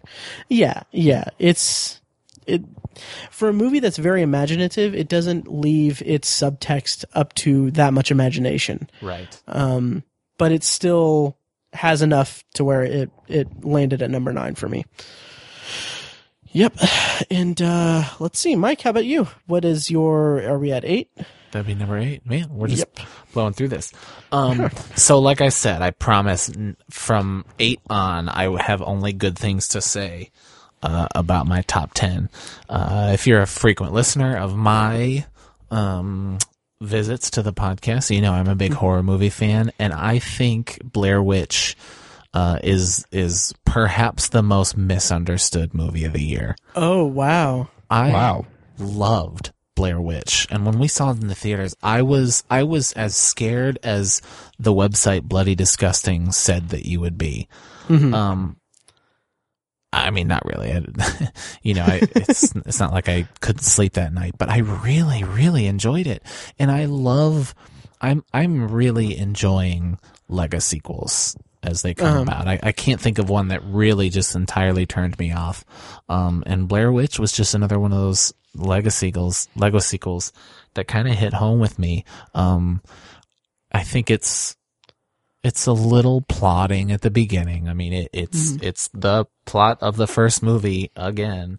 Um, but we love the first movie, and so that's okay. And then and then the last thirty minutes are so trippy and wild and tense. Um, the score and and the sound like like the sounds of the crackling trees throughout. Um, I thought were were quite affecting, uh, and I've only seen it the one time, so I don't know Mhm. how well it will fare on repeat viewings. But I thought, um, you know, once the once the tension got going, it, it was really good, and and I'm I'm really just shocked how overlooked Blair Witch was. I love the original. I know that the original is is is somewhat beloved by horror fans and and really kind of ignored by by anyone else. It, it is kind of a boring movie, but um, I thought that um, the just just the name alone would would get it a few more viewers. I was a little surprised by its lack of success, but I I loved it. It's a it's an easy number eight for me. That's that's really fascinating. Um, because I'm gonna bring up Blair Witch later, but not on this list. No way, really? Yeah. Oh yeah. I was I was not a fan of it. Um yeah, and we can save that for later because this is uh this is the best of list yet. so I'm not going to top ten. Yeah. Yeah, so th- that's that's a very interesting choice. I was not expecting that. That's very interesting. Yeah. I Um, think. I mean, I wanted to love it, so I'm like giving it points. Well, I wanted to love it too. I really did. Yeah. Interesting. That's that's really interesting, and I mean that's that's a very compelling reasoning behind it too. So I mean, interesting, interesting. Uh, We'll we'll we'll talk about it here in a bit. Um, uh, Tiny, how about your number eight? Uh, my number eight is Rogue One, a Star Wars story. Um, yeah, which uh, I think, given our review of it, uh, which was episode 198 uh, last month, uh, I think a lot of people are might be surprised to see it on my list. Yeah, you were not crazy about it. I, I wasn't. I and, I think I was overly harsh on it because it's Star Wars, and I have such an affinity for the franchise. Um, and, and I think the fact that you liked it and Tony loved it, um, I I kind of felt like I needed to play the role of the, you know, the the the detractor, if you will. Sure. Um, so I, th- I think maybe just because of that scenario, it sounded like I disliked it more than I actually did because I liked the movie a lot. I mean, I'm putting it at my number eight. I, I really loved the movie. Um, and, and, and there's so many things to love about it. Obviously, there's tons of nostalgia points there. Um, obviously reference the good stuff I had to say about it uh, in that episode. Um, but it, it it did have its its negative points for me, and I, I think it could have been maybe a little bit better. Um, but I, I still loved it. I, I still loved revisiting that that moment in this franchise's timeline. I, I still love that a lot, and, and I'm really impressed that with with such a small part of one of the movies, they can create a whole other movie, and and that's that's a really beautiful thing.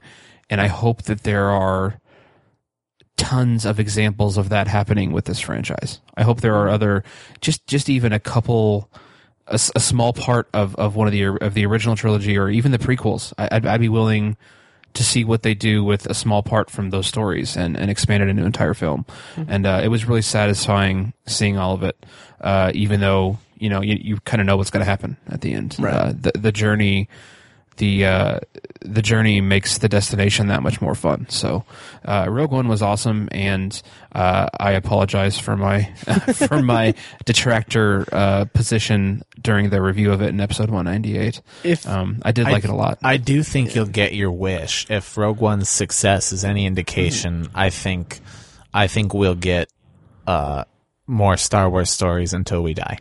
Agreed. Unfortunately, uh, like I don't want that Yeah. to happen. I, I would Right. love it to end after nine, but Yeah, I I think less is more, but but we'll we'll see. I, I'd be fine with a half dozen of them maybe yeah, over the next decade or so. Av- as uh, um, my only comment to that is tiny. There's no need to apologize. If there's any one person on this podcast who needs to apologize for comments about Star Wars, I don't think it's you. yeah, that's true. Um, but no, that's interesting. That's interesting. Uh, Yeah. We mentioned uh, in the in the review really quickly in the review we mentioned what we were just referring to as the scene in that movie, which I'm sure Mike knows what we're talking about. The scene. I was talking about it today with with someone because I had the whole last week off work.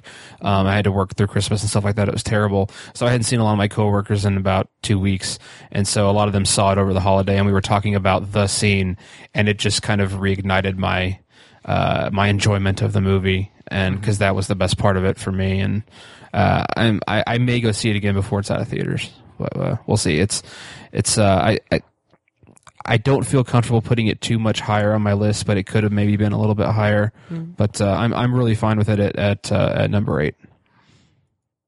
Nice, Yep. nice. Mike, do you have any comments on that, or I have a feeling that you might we might have to It's save that coming for. up in a little bit. nice. Gotcha. All right, my number eight is it my turn? Yeah, my number eight is uh, a movie that I referenced in or I talked about in OV one eighty nine, and that is Deepwater Horizon. Um, Mark Wahlberg and and Peter Berg movie about the BP oil spill. That this movie was something that it was on my radar. I was I was intrigued by it because I do like Peter Berg when he is good and the trailers looked like they would like it would be interesting. The, the possibility that he could have been, it could have been somewhat of a return to form because I did not like um, oh, Lone Survivor that he did before that. I I mean I kind of despised that movie, and uh, I just I felt like maybe he had lost his way, but. Um, with Deepwater Horizon, I just I was really taken with it. Um, in terms of just visual, I don't want to say spectacle because that's that's terrible. Because I mean, people died in the real life event and everything, but in terms of sheer visuals for it, it, it was one of the most tense and um, terrifying experiences that I had in the theater. And by the time, like you, you see these people working, working this problem and trying to solve a situation that is completely, completely beyond their control and completely out of their control. And it's, I mean, it's, it's kind of inspiring and it's in times and at, at points it is incredibly moving. Like I, I remember I almost, I almost teared up in the theater um, while watching it because it was such a such a moving um, story that that was depicted in such a such a harsh way like the like the the visuals and the, and the way that the that things happen like it's it's not uh it's not like a PG-13 I actually I assume it was rated R. I don't know if it was PG-13 or not but it's not like a it's not like a sugar coated depiction of this cuz it is I mean it is brutal. It is it is it is uh, heart stopping, and it it's just one of those movies that the the uh, the things depicted in it kind of stuck with me a little bit. And there's a moment at the end, toward the end, when uh, uh, involving and not confrontation, but there's a scene where it's kind of like a Captain Phillips kind of scene, like Tom Hanks' scene at the end of Captain Phillips. It's kind of that similar type of scene where it's a it's a character who's kind of going through uh, a hallway, kind of processing what what this character's been through, and it's just the way that that was done was just really really remarkable to me, and I, I really uh, enjoyed it. So that's why it's number eight. I thought that it was a really a really strong movie, and something I feel like is, I think it's a little not forgotten, but maybe a little underappreci- underappreciated because I think that there's not a lot of people really talking about it at the uh, anymore right now, and I I really I was really taken with it. So uh, that's my number eight. It's Deepwater Horizon. Yeah, Nice. I, s- I saw it. Um, and I I found it to be pretty pedestrian. I thought Interesting. I mean, I mean, it was well done. I guess it just it just wasn't um special. I don't know. It's it's not a Sure. good. I'm not doing a good job by saying it did exactly what it set out to do, but I feel like that's all it did. That's all it did for me. It was I I got exactly what I expected uh, out of it, and and Mark Wahlberg was Mark Wahlberg. You know, nice guy in an incredible situation, and I just Sure. the movie was over. We said, yeah, that was pretty good, and then we went home. Sure. It did. It it just didn't um, hook you in, and and It didn't. Yeah. yeah, that's fine. Yeah. Interesting. Um, interesting. Uh, what about your number seven at this point? Well, talk about a total hook. Um, I, I can't think of a bad thing to say about number seven, Don't Breathe. Um, I loved Don't Breathe so much. It was well, one of my new favorite things to say about it was, uh, I paid for the whole seat, but I only needed the edge. Um, there- That is that is adorable. there is simply not a more tense movie this year. Um, and and so while it's not it's not it's not a very thoughtful movie. Um, it ti on times at times it's kind of borderline grotesque, which I, I would knock some points off, and the reason it's not higher up. Um, but man, as far as a really tight thriller, I, I don't think you can beat Don't Breathe. I I didn't while I watched the movie. Nice. I actually brought that up in OV 183. And uh not um it's funny because uh, right after us talking about Deepwater Horizon, I thought it was okay. Yeah. Uh, there were some elements of like, uh, I, I won't say what it is exactly, but there's an element to it kind of toward the end of the movie where it kind of takes a turn that, I mean, the implication of what, what he's, what, what, what is happening is like so gross and unsettling that it, that it's it got under my skin in kind of a good way. Um, Yeah. The motivation for why that happens is ridiculous, and I just I I couldn't uh, accept the premise of it, but what it was happening was really uh, interesting and, and unsettling. But I don't know. I kind of I I don't think I really cared that much about the characters that much. Um, Okay. especially the one obnoxious guy. Um, I think, yeah, like he, I was like, okay, guy, okay, you, you stop now. right. Right. Right. but, but yeah, I mean, I thought it was okay. So, but yeah, I respect uh, it being on your that high on your list. And I haven't seen it, just like every other movie you guys are mentioning. So, yeah. Uh, What have number- you seen? What's that? Uh, I was just, I was trying to transition, then I accidentally cut you off. Nice. So, what have you seen, and what would be at your number seven? Yes, one that I did see was Captain America: Civil War. um, I we talked about this in episode 167, uh, which was a, whi- a little while back. Um, it, it was just a super fun movie, and I just I, I think I harped on the I love the dynamic of the conflict amongst amongst the group. I feel like Marvel has done such a great job establishing these characters and establishing the bond between them and you know there's turmoil at the beginning and then they they assembled so well and and we we've come to to love uh this this crew and and to see the to see the rift was uh was really just like potent for me I guess. And I you know these are just like they they've become icons of cinema. And and to see them to see them a rift between them is just a really a really hard thing to watch kind of and, and it, it it was very very serious and very uh very very potent. So i i just really loved civil war for that reason. And the uh the comic relief was just on point like it always is in that franchise. Um just just tons of good things to say about uh civil war. Um check that check out that episode if you haven't. 167 we uh we talked about it extensively Uh, we did, and number seven on my list is Captain America: Civil War. nice Uh, nice. It's freaking loved that movie so much. I, Yeah. I it's one of I uh, and we've talked about this before, but I don't really get in the habit of buying Blu-rays that much anymore because Yeah.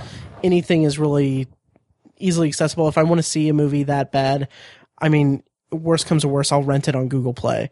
Um, but uh, with Civil War and a couple other movies, I I definitely made the uh, point to purchase the Blu-ray, and it's it holds up so well. I've seen it maybe three times so far, and it's just it's such a freaking great ride.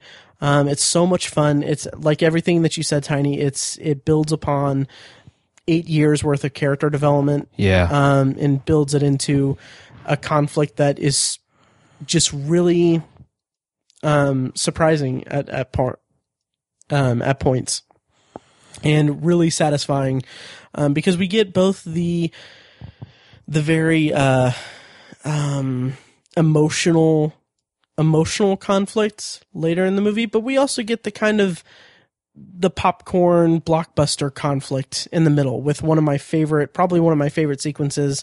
Um, I mentioned that it's one of it's my favorite sequence of the Marvel Cinematic Universe, probably probably. It's one of my favorite sequences I saw in all theater the all year in the all year this year in 2016. Um, and that's the airport scene because it's just it's phenomenal. Um, yeah, I I loved Captain America: Civil War, and it's something that uh, I I mean this is a movie that is immensely watchable and something that I don't think I don't foresee myself getting sick of um, anytime soon. Even though I still think that the very very large print uh, uh, location cards throughout the movie were were pretty uh, pretty uh, pretty excessive. But that's like my one complaint about Civil War. I, didn't they just add it to Netflix like in the last month? They did, yeah. yeah, so I haven't seen it since the theater, so I'm gonna watch it again Nice. on Netflix probably in the next month or so. So yeah, I'm looking forward to watching it again. Nice, nice. And uh, Mike, do you have any comments on that, or do you want to go ahead and go to your I, number? I will save some of my thoughts on Civil War Gotcha. if I Nice. Cool. could. Um, But my number six is a movie we already talked about, and that is Rogue One. nice. And I, so I think the the the right question to ask, or I think the question at least I've been talking to with, uh, or asking with some of my friends is, do you like it more than Force Awakens? Um, and I think ultimately I came down on no. Uh, Force Awakens just kind of has already iconic characters, and that's what I like about Star Wars in the first place. But um, what a lot of people say about Rogue One is it is the Star Wars movie for f- like people that aren't really fans of Star Wars. And I, and two of my good friends who are not really big Star Wars fans have said, I think that's my favorite Star Wars movie. And I, and I'm fine with that because it's, it's a really, really great movie. Um, I also think I, I dangerously, dangerously underestimated it. Um, I, you know, it was not like a, I ha- I didn't buy my tickets weeks early. It wasn't like it kept me up at night thinking about this movie like Force Awakens did. I was just like, yeah, we'll we'll see Force Awakens or we'll see Rogue One on Thursday. Uh, we'll see what happens. Um, and I and I was just so stunned by how good it was. I think I did say this in in my pine tree. Um, I, I, I, it's not higher on the list because it's, because it is one of the side stories and, and ultimately I think unnecessary, but, um, oh my gosh, it was, it was, I think it was way better than, than we deserved. Nice. That yeah, that's totally uh totally fair and totally interesting. I you know, spoiler alert for the rest of my list. This is the second year we've had a Star Wars movie and the second year in a row that it hasn't made my top 10 list. Wow. Um and I mean that's also I mean these movies are just kind of as much as I've rewatched The Force Awakens and as much as I would like to be a part of that fandom, it's just it's just not something that's ever gonna hook me the way it hooks you guys. It's just that's just the way it is. Um, but I do think that it I did still have some slight issues with it, but it was like Mike, you mentioned that it is kind of the Star Wars movie for the non Star Wars fan or diehard, not diehard Star Wars fan. And it came close to that for me. It really did. And I still think it is one of the most just visually, if not the most visually like beautiful Star Wars movie. Um, it's, it's definitely up there. Just the, there's something to be said about the way that it depicts the, um, that original trilogy era with you know modern modern filmmaking techniques that it's just it's clean and, gr- and and gritty at the same time. It's just it's really a wonder to behold in terms of visuals but um, some of the story elements i just didn't or characters really i can really latch onto as much as i would have liked to so um, yeah. Gotcha. but yeah that's a good number 6 uh, tiny how about yours? My number six is the movie uh, Hell or High Water, which uh, I I have not talked about yet. I just saw it in the past couple of weeks. Um, this is this is kind of a personal pick for me because I find West Texas just inexhaustibly fascinating. Hmm. I I don't. I think it's just the fact that it is impossible to make West Texas glamorous at all. It it cannot be anything other than gritty and like raw and salt of the earth and just very on the surface, not much subtext to any story that could ever happen in West Texas. Cause it's just it's just it's the opposite of the of urban density. It's it's just the polar opposite of that. And I just find it really fascinating. I love the people that are from there. I find them to be really fascinating, and the the, the lifestyle that you kind of have to have out there. It's it's very uh, it's very survivalist. It seems to me. Um, and and Hell or High Water really tapped into that. I think it's I think you could almost put West Texas in its own kind of genre, like some kind of subgenre. I'm thinking of like uh, uh, No Country for Old Men, which also takes place in West Texas. Um, it's it's just a fascinating place, and and I Texans have their their fun uh, colloquialisms and sayings that are are present in this movie. Um, I, I just I love the setting and and the people that that live in that setting, and so it really spoke to me on that level. Uh, but I think more than that, it's just it's it's definitely it's definitely in the western genre. It's got that western feel to it. Um, the the the outlaws and the the law enforcement officer dynamic to it that that Matt mentioned. Um, and and I I absolutely love the cast. Um, Jeff Bridges is he's Jeff Bridges. I mean, he's he's a character all on his own. Um, and then I've I've been a huge Ben Foster fan for a long time, and anytime I hear that he's in a movie, I get excited. And and this was another example of that. And he was he was just phenomenal in this again. He he was awesome. Um, and and and Chris Pine, who I like a lot as well. I, I'm excited when he's in a movie as well. Um, he's had some some bomb crappy stuff, uh, but he can be so great. I think when he's right with with the right cast, with the right script, because he he managed to shine just as much as Ben Foster did in this movie. Um, and they're two drastically different characters. Um, I just I loved every minute of this movie, and I couldn't take my eyes off the screen. It's it's really good. I I may add it to my uh, Blu-ray collection.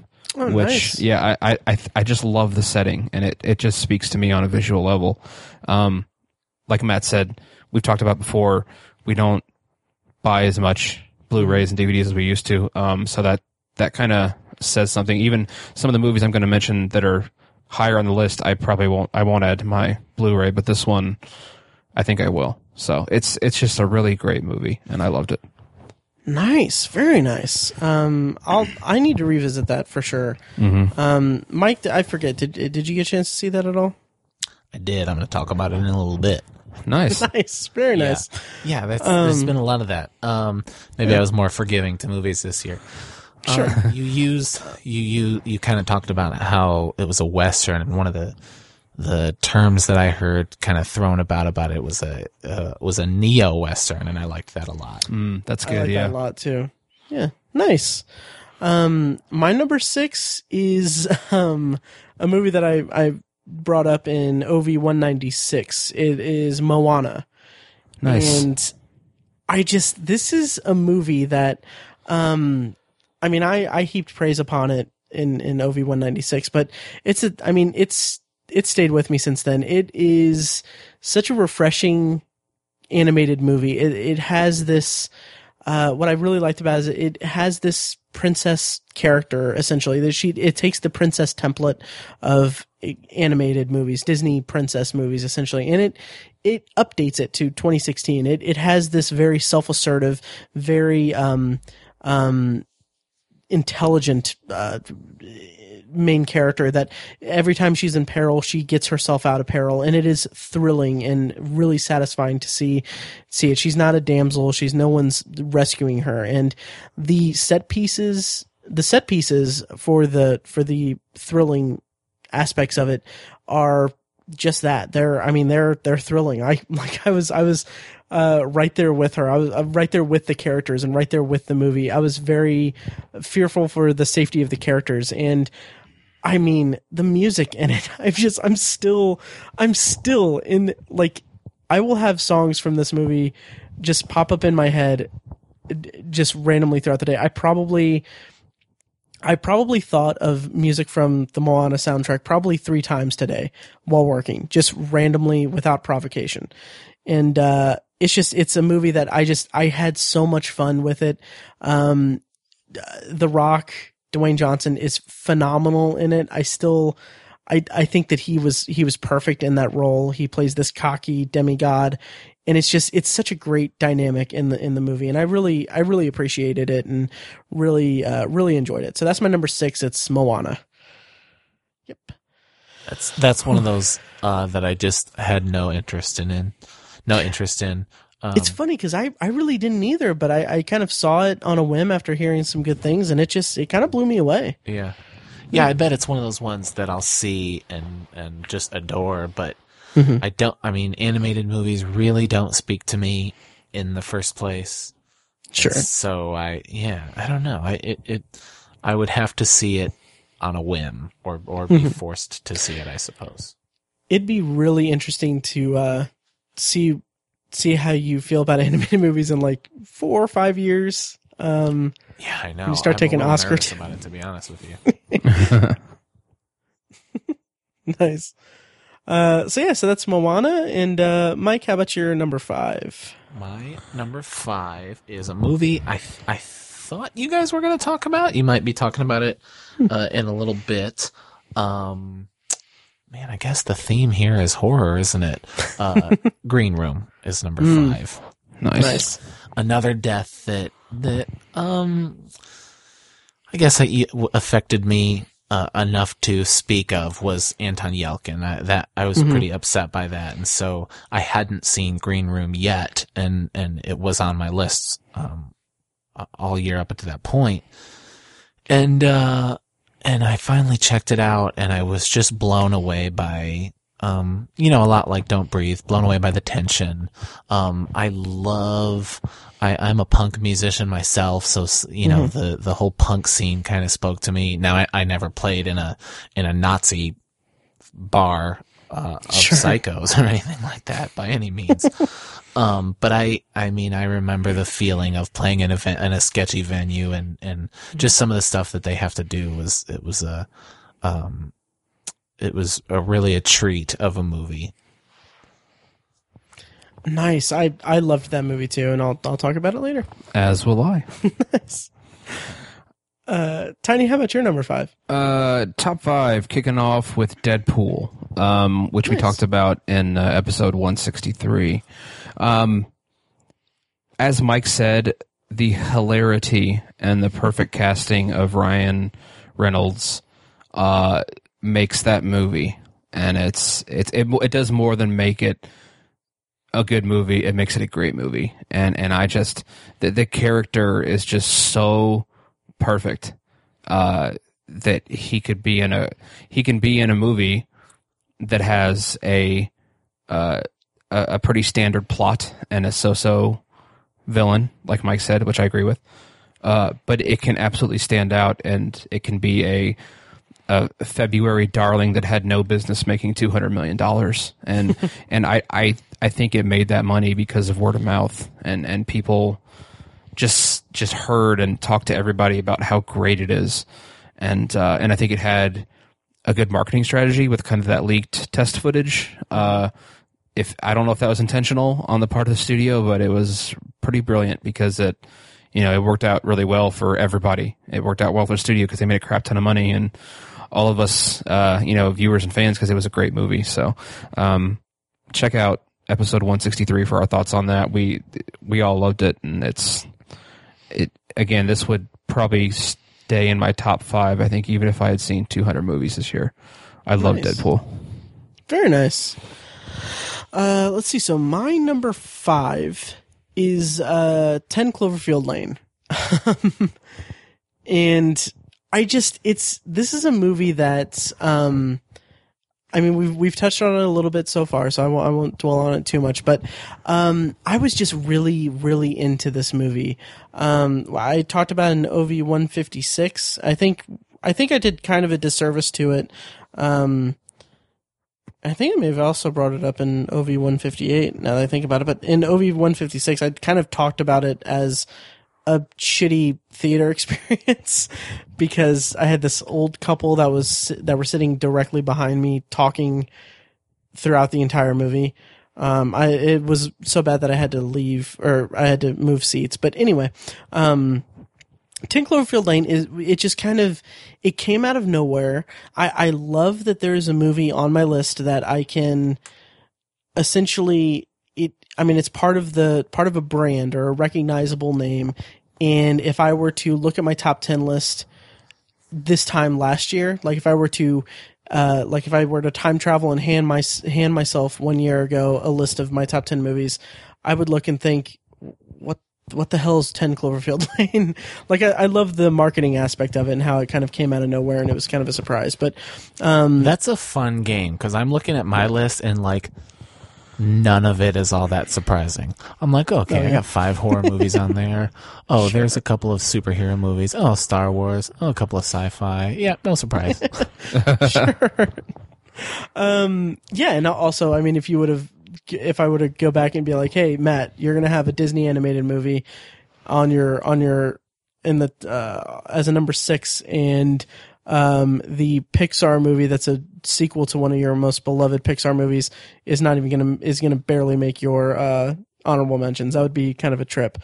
But um, 10 Cloverfield Lane is just it's it's phenomenal. I love this self-contained or this very contained story of these characters in this confined space, and John Goodman is just so freaking amazing. Um, I referenced when I talked about Captain America: Civil War. I referenced the air the airport scene.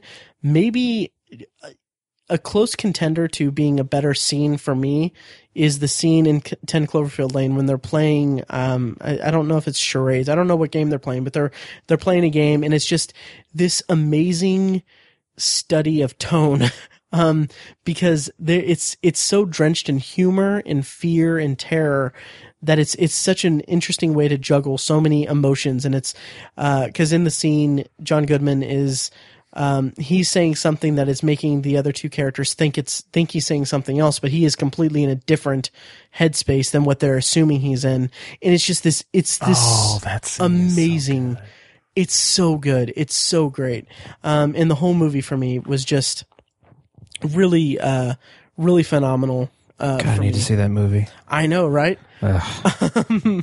But yeah, so that's my number five. It's 10 Cloverfield Lane. I've seen it a few times, um, uh, this year. And, and I mean, I'm, I'm really, uh, really excited about it. And Tiny is getting up and he is grabbing the Blu-ray so that he doesn't I'm putting it in my bag Nice. right now. Literally. nice. Yeah. So let's see, Mike, how about your number four? Yeah, sure. Uh, we're getting into a place where I think we're talking about movies we already talked about. Um, it- it's easily Hell or High Water, and f- and for all the same reasons, Tiny um, put it on his list. I, I'm gonna put it even higher on my list. I Nice. I loved being in that world, which is kind of funny because I.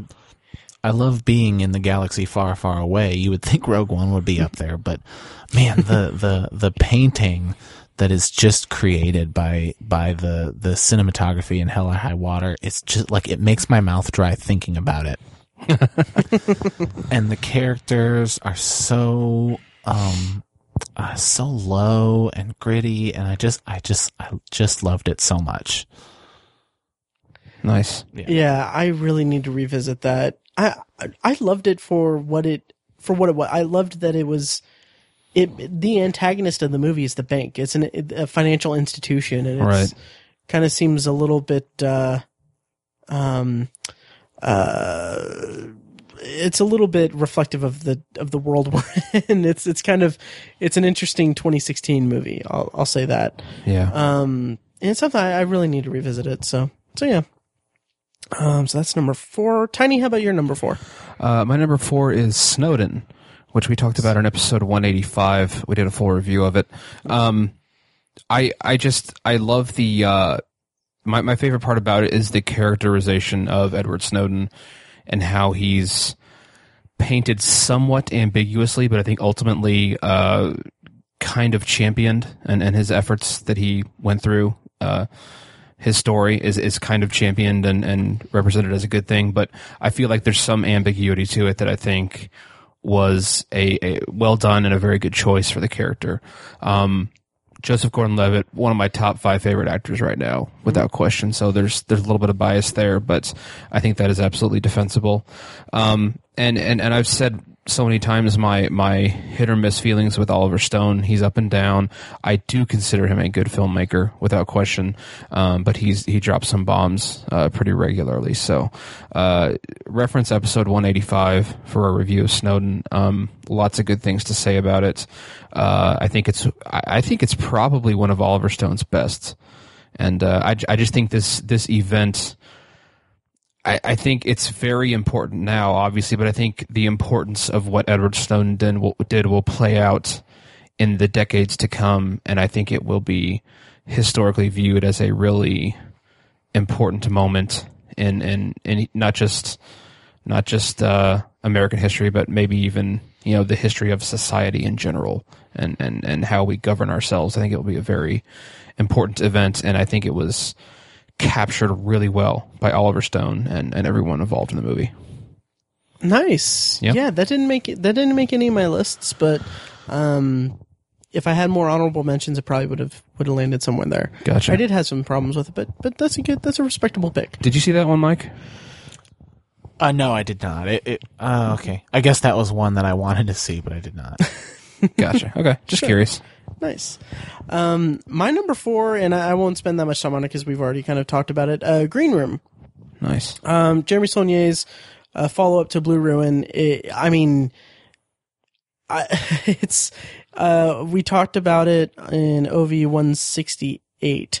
Um, and man, I just I freaking loved that movie so much. It's the the tone of it, like it's it's thrilling, it's terrifying, it's I mean there are there's images in this movie that are going to stick with me. It's like like I I mean I got a pretty gruesome. so gruesome. Brutal. Oh yeah. gruesome. I like. I can't. like. yeah. I was Yeah. shocked. I was shocked. Yep. Mm-hmm. Mm-hmm.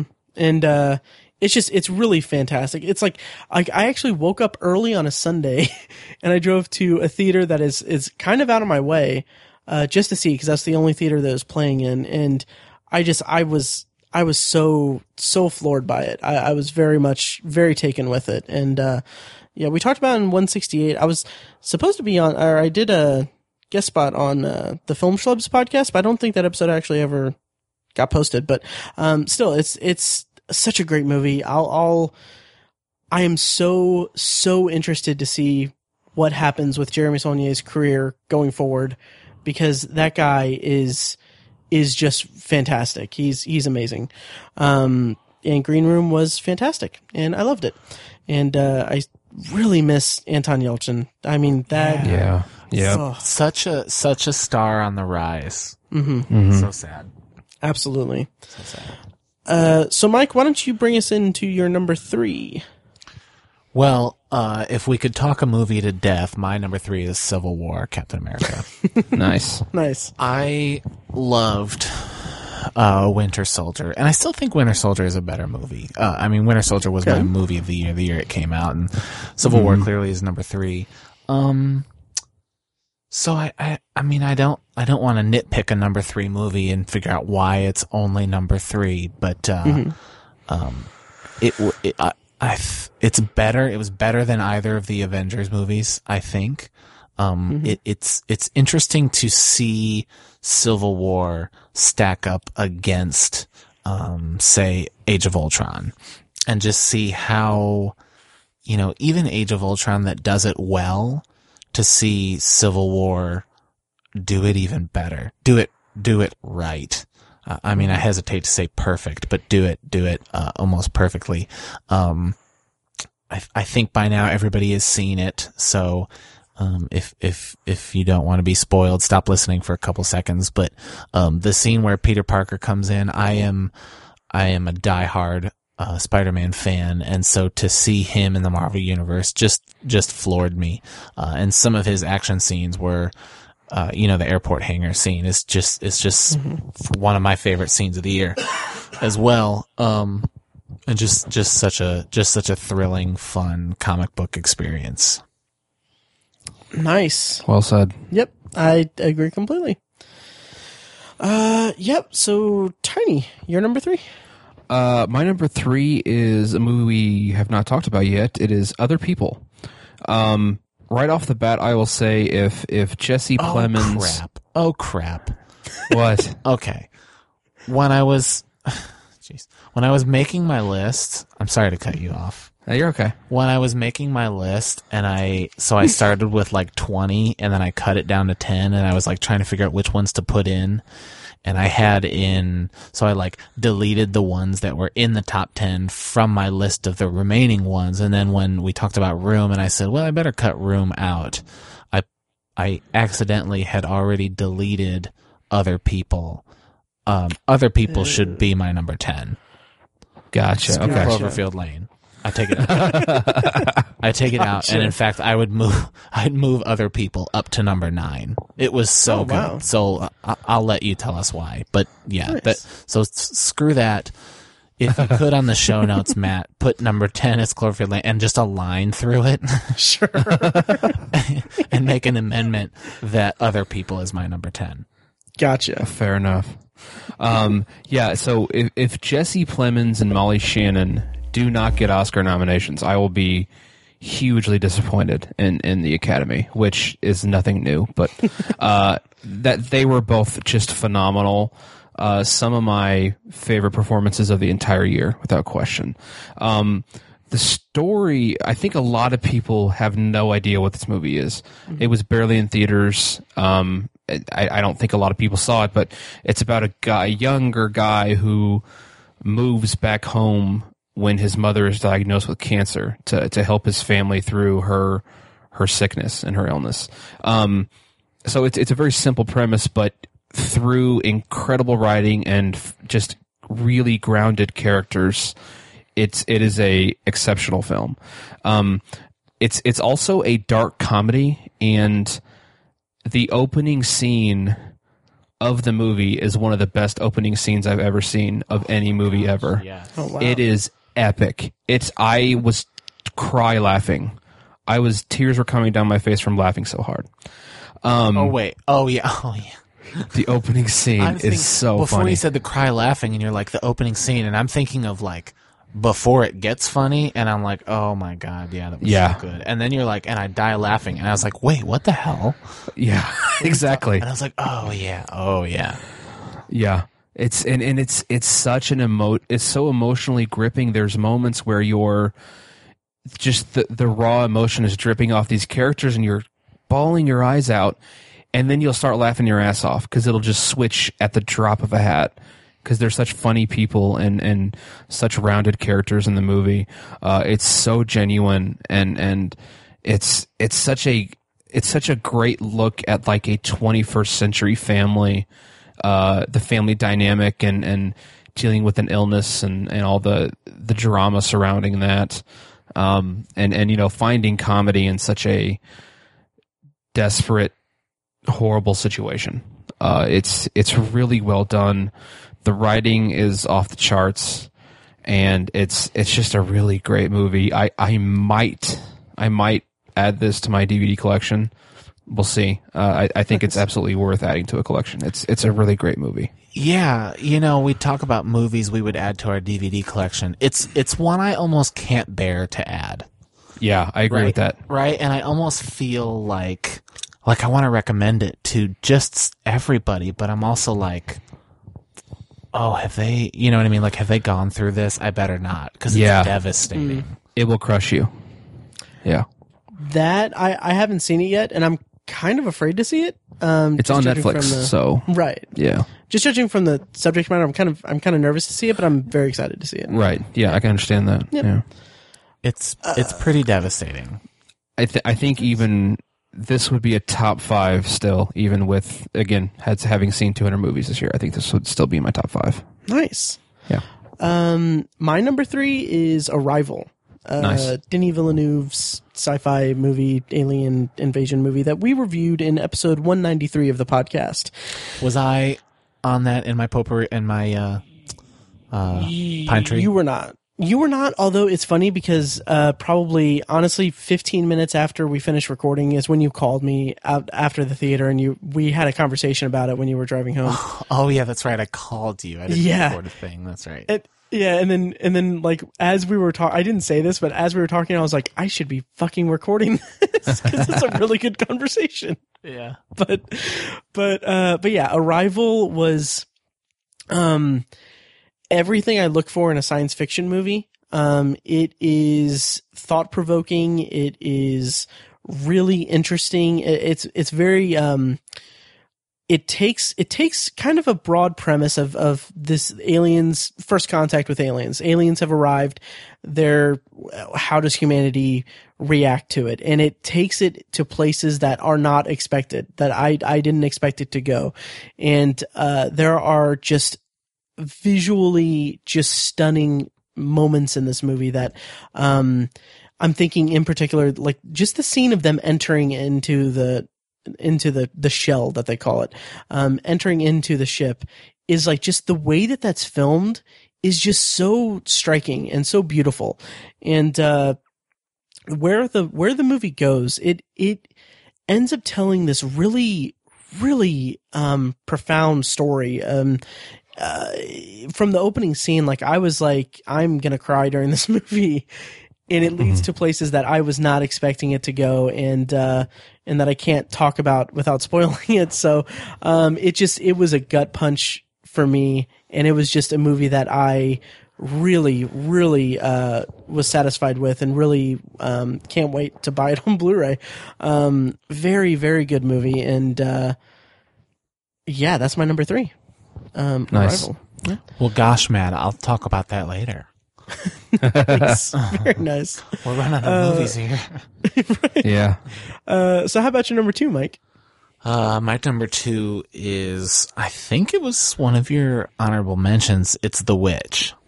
Oh, nice. and Cool. it was it was number one until uh until my number one um and i i was sucked into the era of the witch so hard. That movie stuck with me so so much. It's it's similar um in tone or or or in um presentation to Blair Witch in, in that there's not a whole lot of scary uh, in your face moments at all really. I, I think there are almost none. Um, but the but the tone is is horrific. Um, and really the the way it plays with um, religious devotion and um, you know the the the nightmare is is being a young woman in the 1400s, really, 1500s. And so, or was it 1600s? I don't know. You guys, I'm not good at history. I don't know. it's, a long time ago. You don't, I- you don't have your s- master's in history, Mike. yeah, right, right. Um, and so I I loved the the era accurate dialogue. I thought that was fantastic.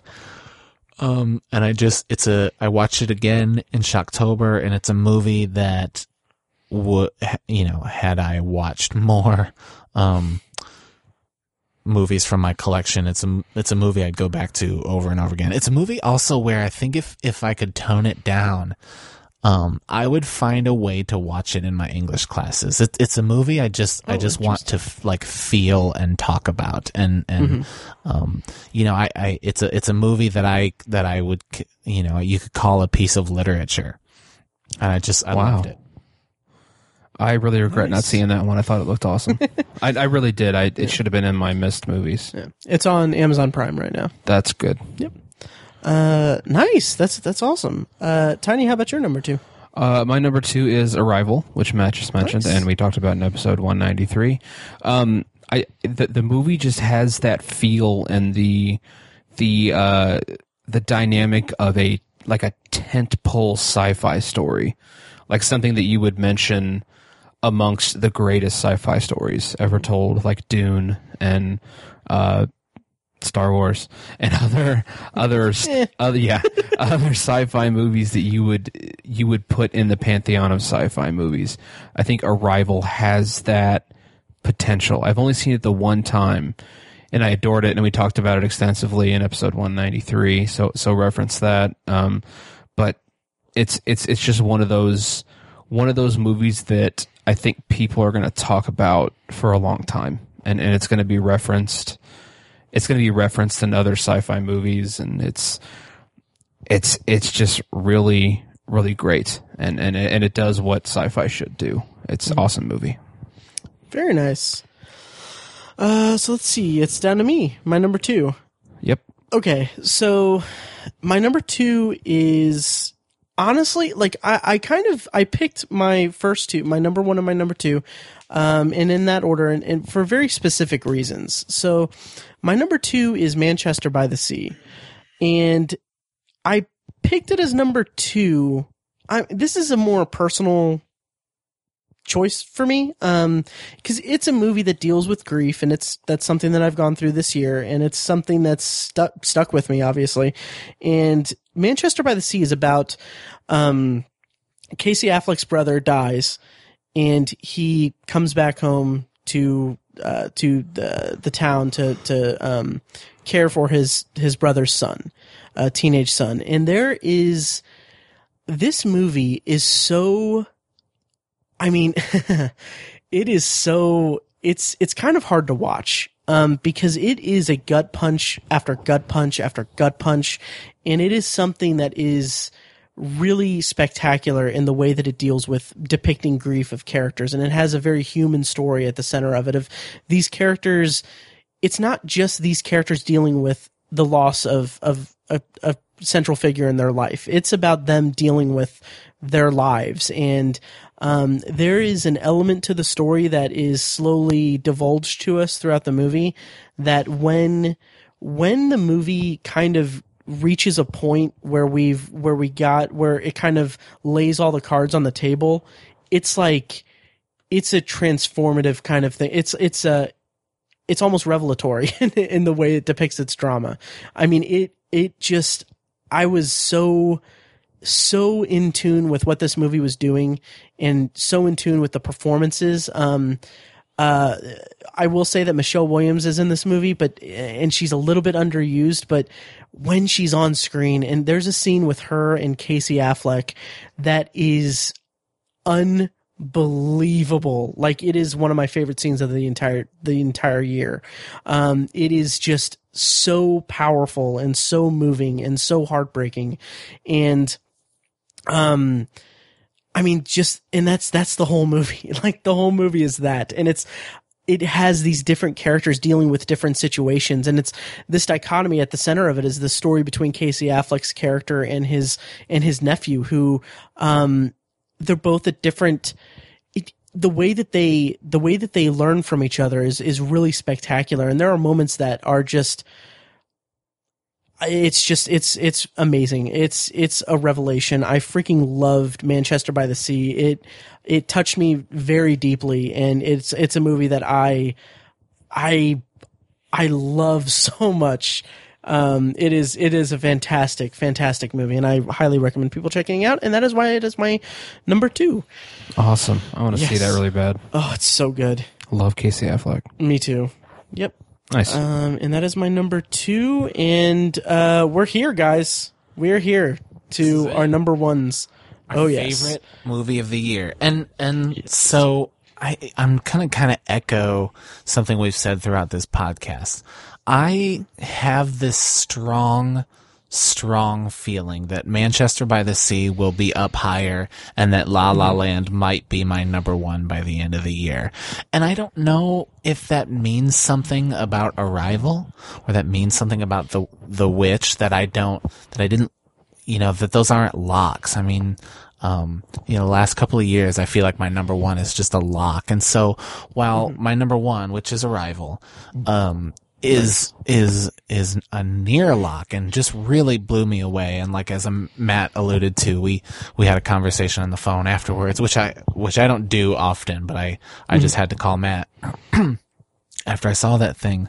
Um but I, I I do think it's a year where the best movies kind of came out late and I will have more to say when those come out. But um as far as the movies I saw in 2016 um Arrival was was a pretty easy number one uh, to end on. Kind of, kind of a lot of what you said before. I, I'm such a sucker for time bending uh, ideas movies, um, and I think it's a it's a movie where if you where if you think too hard about it or you get too into it, you can kind of just go in circles. And it's it's the kind of movie where you know, like my students will complain about, um, you know, you can think a movie bad or think a story mm-hmm. bad, where if you think about it too much, it just it just kind of unravels. And I and I think if you do you know you can get to a point with Arrival where it's just it's just not worth it anymore. But um, there is a real sweet spot of a of a message that Arrival is trying to convey that has really kept me thinking, and, and it's a it's a kind of movie I can't wait to continue to show people. Uh, a lot of what I do now when I watch movies is like, okay, wh- when can I show my son this movie or excuse me or when will my son appreciate this movie? And I look at the list and like, so Civil War, he'll he'll want to see Civil War in like five years. Um, an Arrival is one we'll have to wait, like maybe till he's in high school. Um, but I but I really can't wait to uh, to to talk to him about a movie like Arrival. Tiny, I think you said something about how you you can you could see it in the pantheon of like the great sci-fi movies, and I'm totally with you there. Um, I, I hope Arrival gets some recognition at the end of the year. Uh, otherwise, I think it'll go fairly forgotten um, as the years go by. But I, I, I think I think it shouldn't be missed. Well said. Nice. Very well said. Very cool. Um, Tiny, how about your number one? Uh, my number one has been mentioned by both of you already. It is Green Room, uh, which I think when I talked about it in episode 187, I said it will. I'm pretty sure I told you it would be in my top 10. I, I think it was my number one movie of the year at the time, and I nothing could could uh, knock it from the throne for me. Um, I I talked about how I had a physical reaction to the movie, which is no other movie did that to me this year, you know, and and sometimes that happens uh, when I talked about Twelve Years a Slave. I had a physical reaction to that. It it just hit me in so many different ways. Uh, you have to like feel Green Room. I mean, there's there's this visceral appeal to it, and there's this this the visual coupled with the audio and the sound causes you to feel what you're watching. That's that's what it did to me when someone gets their arm broken, you watch it and you hear it and my arm started to hurt. like that's the kind of movie this is. That's how well it was captured. And Jeremy Saulnier has a ridiculous talent for replicating that kind of feeling. Um, I had a similar reaction to, to Blue Ruin. Um, and I purchased his first uh, feature length film Murder Party on DVD uh, after watching Green Room. Uh, just I, I know nothing about it. I was like, I'm buying it. I don't care. Uh, I haven't watched it yet. I was going to report back to you guys. I haven't watched it yet. Hopefully, again, I'll try to say that again. That I'll report back to you guys with my thoughts on that movie. But Green Room, I I even I think if I see La La Land and Manchester by the Sea and Fences and Moonlight, some of those other movies, I'd I'd be a little bit surprised if it toppled Green Room for my number one. Interesting. So maybe in our 2017 year in review, when we talk about this year and addendums we might make, I I still think Green Room will be my number one. Um, Nice. I can't wait to see it again. It was so great, and uh, I Jeremy Saulnier is also at the throne right now of the filmmaker I'm most interested in watching what he's doing next. So, uh, Green Room is fantastic. Go see it. Listen to what I said about it in episode 187. Awesome movie. Green Room Nice. cannot be higher than number five because of Imogen Poots' hair in that movie.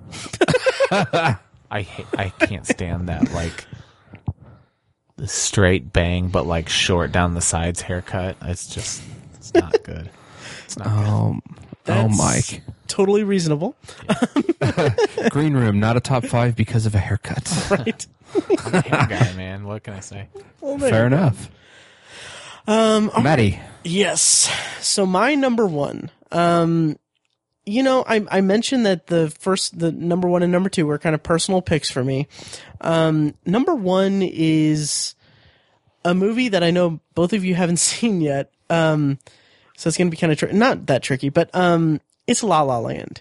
And the reason that I put it at number one is not only because it is a, it's a beautiful movie. I mean, it is, it is, top to bottom just beautiful the uh i mentioned when i when i mentioned moana that i the the music pops up in my head every now and then uh or it popped up in my head like three times uh at random that was in between listening to the soundtrack for la la land um because this movie i i just adored it and i i part of the reason that that made me really into it and really uh, put it at number one above Manchester by the Sea is it's it's a joyful movie. It is there's such an energy of positivity to it. Um, that it, it's not an all happy movie. It, it, really isn't, but it is. There's an there's a joyful energy to it that really spoke to me and really, really made me um made me into it and along for the ride. And the relationship at its core is. I thought really well drawn, and the chemistry between Ryan Gosling and Emma Stone is freaking electric.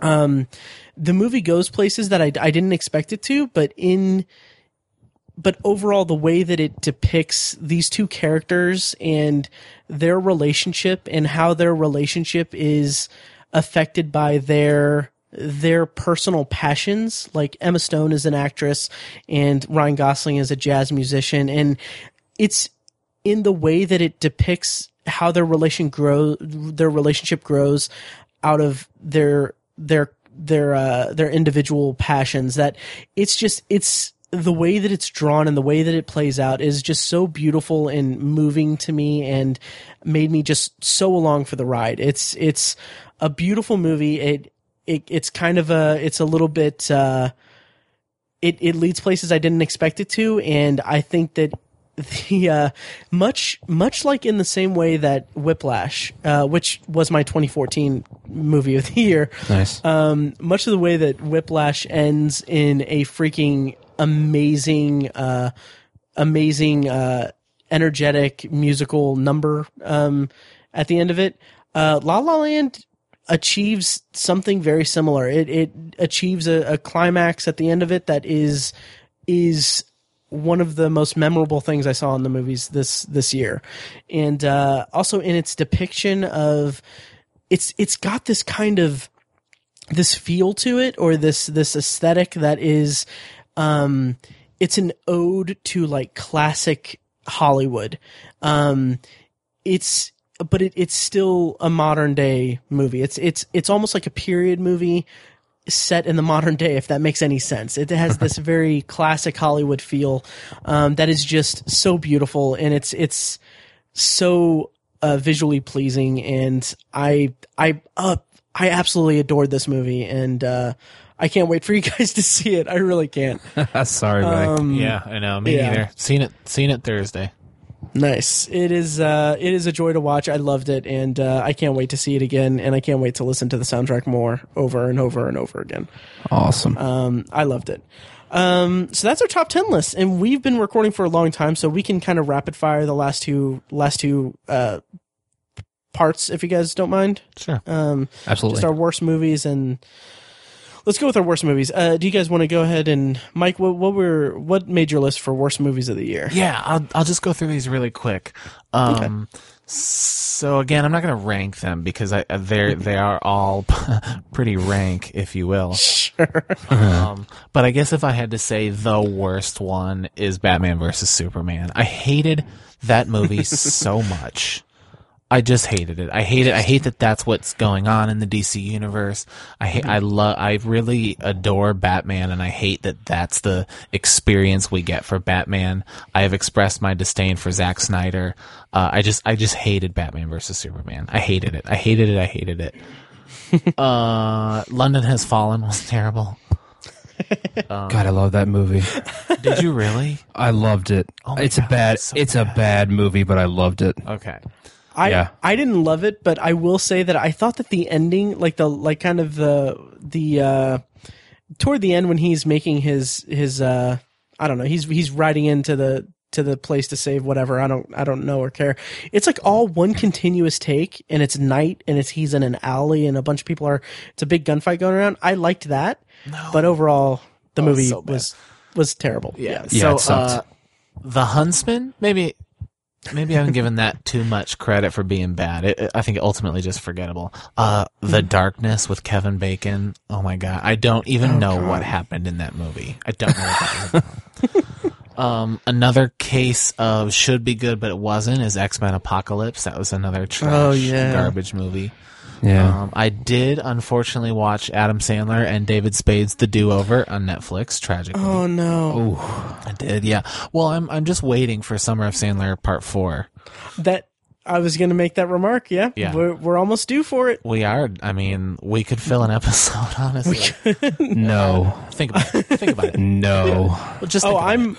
Hard pass. We'll just think about it. We'll just think about it. I I'm going to definitely force us to do one uh, once the first batch of all of his Netflix movies is completely out and done. Well, I just I think we have to. So anyway, Oh, absolutely. um, the do over, uh, the Mechanic Resurrection.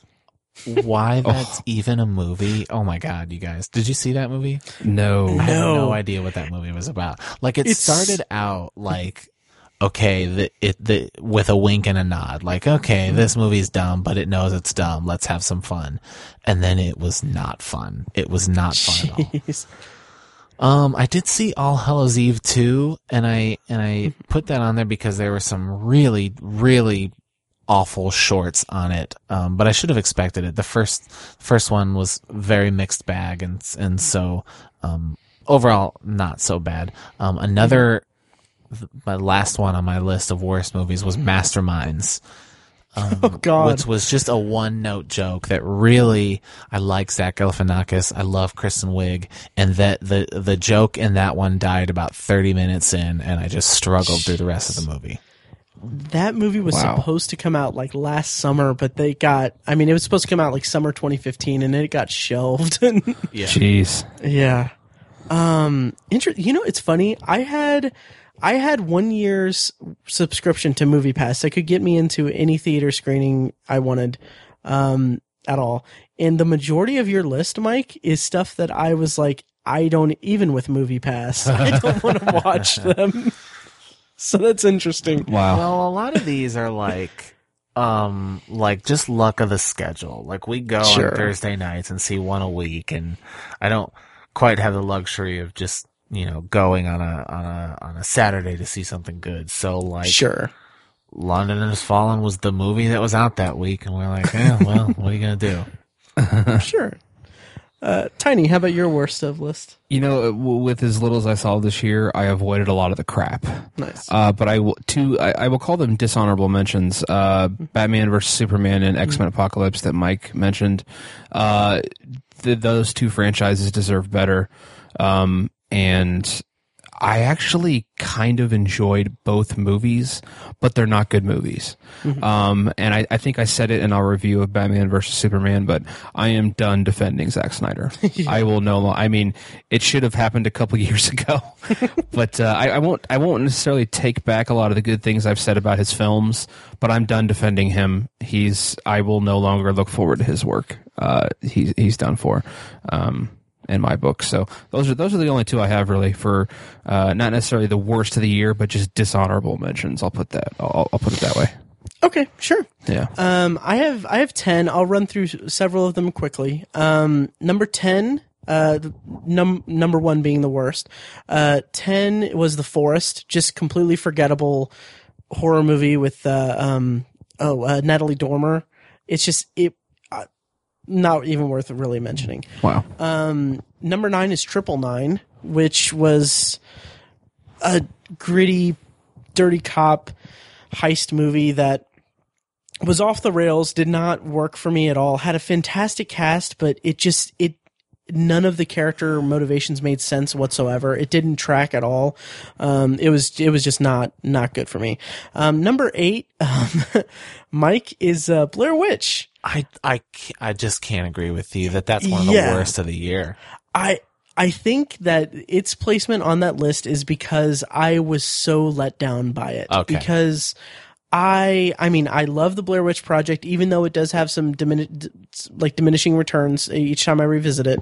But the idea of the legacy sequel with that, with Adam Wingard and Simon Barrett doing it, um, who they they I I was so primed for them to just revolutionize the uh, the found footage format. Yeah. And what I feel like what we got just did not do any of that. It felt so kind of rote and uh, just kind of going through the paces of a standard found footage horror movie. Um, some of the technology I thought was kind of cool, like they incorporated drones. I thought that was kind of cool, but also it didn't really do much of anything um, in terms of it, in uh, in terms of the actual movie. And they also implemented this idea of like these Bluetooth cameras that they put in their ears that in concept was pretty was pretty cool, but I just kind of realized like that's their cheat to to make a more conventional looking found footage movie, and I thought that's kind of lazy. Um, I will agree with you. The ending, the the kind of finale of it was really, um, really tense and really, uh, really like it built it it paid off pretty well. Um, but leading up to that, I was just, it was it was, it was kind of. Uh, it was kind of just it kind of going through the motions for me and I, I just couldn't and i didn't care about any of the characters at all Yeah. um and it just it just didn't work for me um yeah um number seven is a movie that i actually enjoyed but for the most part but the more i th- got away from it i wasn't crazy about it um and it's just kind of it's forgettable it's uh the magnificent seven um again really these are that bad? yeah, I mean, eh, uh, it was like I I had kind of positive thoughts coming out of it, but the more I thought of it, it's like I, the characterization didn't do anything for me. Some of the characters were completely miscast. Um, the the villain was nothing. I mean, You know, my big criticism of that movie, Mm-hmm. and it, it was a very middle of the road movie for me, was that the trailers me- made the movie seem like it was going to be uh, cool. And I and I choose that word Yeah. carefully. Like they had an like why remake Magnificent Seven the exact same way? I mean, the movie was not cool. It was like Mm-hmm. at worst like dorky. It was a dorky movie. It was. Does that it make was. and I- sense? like it was oh, absolutely. Oh yeah, it was. It was definitely uh, like you said. It, it is a very middle of the road movie, but also it. I think I just I I love that story so much. Um, I I love it so much, and like I went uh, after watching that, I watched. I broke out my uh my DVD of uh, Seven Samurai, and I watched that for the first time in a few years, and just it's obviously I can't I mean you can't really compare the two but um it's just it reminds me just how well that story can be told. And Magnificent 7 just it seemed in retrospect it seemed like it was actively avoiding the best like any good way to tell that story um because we got like nothing nothing in terms of how the how the Magnificent 7 interacted with the actual townspeople um the like I said the villain character was nothing uh the final battle scene was pretty cool but it was also just kind of Yeah, it's fine. It's fine. It was yeah. fine. Um, yeah. So, um, then number six. Okay. Number six is a movie that I have not been able to talk about yet on this podcast. And it was one of my more anticipated movies, but its placement on this list is not because it was one of my anticipated movies. It's because it was a pretty awful movie. And that movie is Passengers with Jennifer Lawrence and Chris Pratt. Hmm. Yeah, I'm This glad. movie- I'm glad to get the like the heads up on that movie and just a, Oh yeah, it's it's so it's one of the most frustrating movies I've seen, um, because it is on paper it is like my favorite movie. It is Jennifer Lawrence. It is Chris Pratt. It is Jennifer Lawrence and Chris Pratt, in space. It is those three, those two in space in a story that's shrouded in mystery of them being the only two in this like colony ship that have woken up from their hibernation 90 years too early. Like this stuff is amazing. And uh, this movie was also like they they tried to get it made for like 10 years. Um and it was on the Hollywood blacklist for unproduced screenplays that were that were like really highly sought after. So I'm like, this movie is going to be freaking amazing. It is awful. It does. It's the first 15 minutes are are really uh, really satisfying for a science fiction fan because it does a really great job of world building. It, uh, it the tech is really cool. The actual the design of the ship is really cool.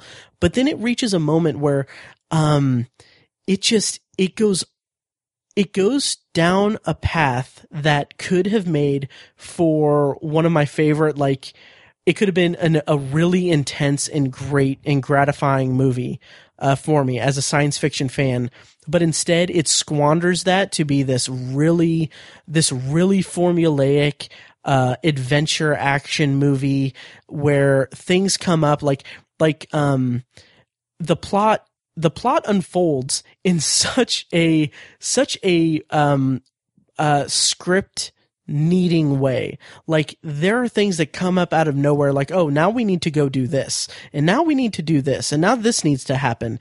This character needs to do this or this character needs to have this this uh, thing and it's all because of the pl- the script needs it. It's not anything organic and it is so frustrating.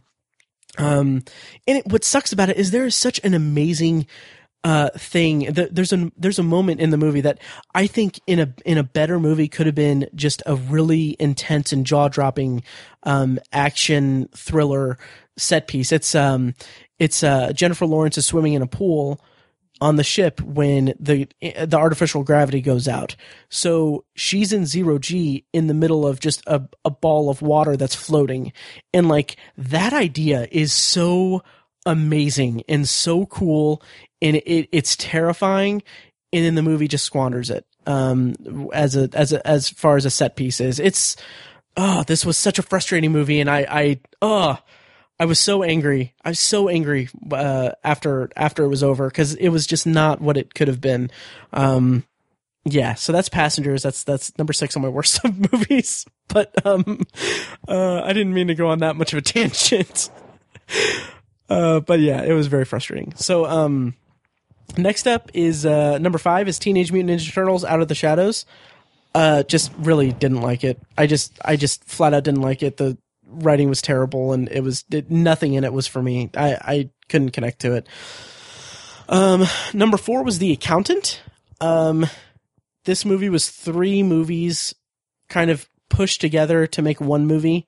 And in terms of like in doing that, dropped like several like important plot elements uh, for each individual one so it was just a, complete mess. Like that's how it felt it was created.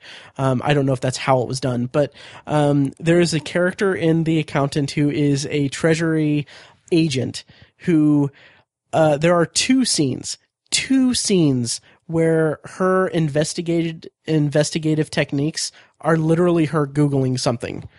And it is it's it's obscene. It's terrible. It's dumb. Uh, the Accountant, and then okay, top three worst movies of 2016. Number three, Suicide Squad. Just a mess. I I, I really didn't like it. I I almost put Batman v Superman on this list, but I didn't because I kind of felt like I don't want to have two DC movies, and Suicide Squad was the worst. But it deserves it. They both deserve to be on the list. I I they, accidentally eh, like took Suicide Squad off. It should also be mm-hmm. on there. They they do both deserve it. I really was not a fan of Batman v Superman, but I do give it some points because coming out of the theater, I did like overall like if you go back and listen to our review of it, um, I actually came away from it thinking like there were parts of it that were pretty fun. Um, I was pretty okay with with some parts of it, like the Batman action sequence thing uh, toward the end. That was I yeah. thought that was cool. Oh yeah, that fun four um, minutes right out of two and a half hours. Exactly. Yeah, yeah. yeah. But uh, but yeah, but uh, so I, I kind of gave it some points for that. Um, but anyway, Suicide Squad, terrible, terrible movie. Um, when you have a character that is a member of the Suicide Squad that pops up out of nowhere when every other character gets an introduction, that's a problem. Like it's it's just it's indicative of the entire movie that they don't know how to tell the story and it's it exposed that the that the DC extended universe isn't a Zack Snyder problem so much as it is a DC Warner Brothers problem because they don't know what the fuck they're doing with this with this universe and it's I would love to see them steer it uh, into a, onto a better course but I don't see that happening. Um, it's just it's Suicide Squad was terrible. Um, and then my top two, bottom two, essentially. Um, number two was Collateral Fucking Beauty. um, um, uh, Mike, have you seen this yet? No, are you kidding? I avoided that like the plague. Oh my god! I, I this I, immediately like looking at the trailers. I was like, this this has to be a joke. Yeah. This this movie. Why did is, you see it? I saw it because of the backlash. Honestly, because I saw the trailer and I, I didn't I didn't avoid it like the plague. I thought, okay, that looks that looks okay. That doesn't look like it's for me. It looks like a movie like that looks super hokey and super uh, just not not my thing. But I had heard the words uh, morally reprehensible thrown around with it, and I was like, okay, well now I've got to see it.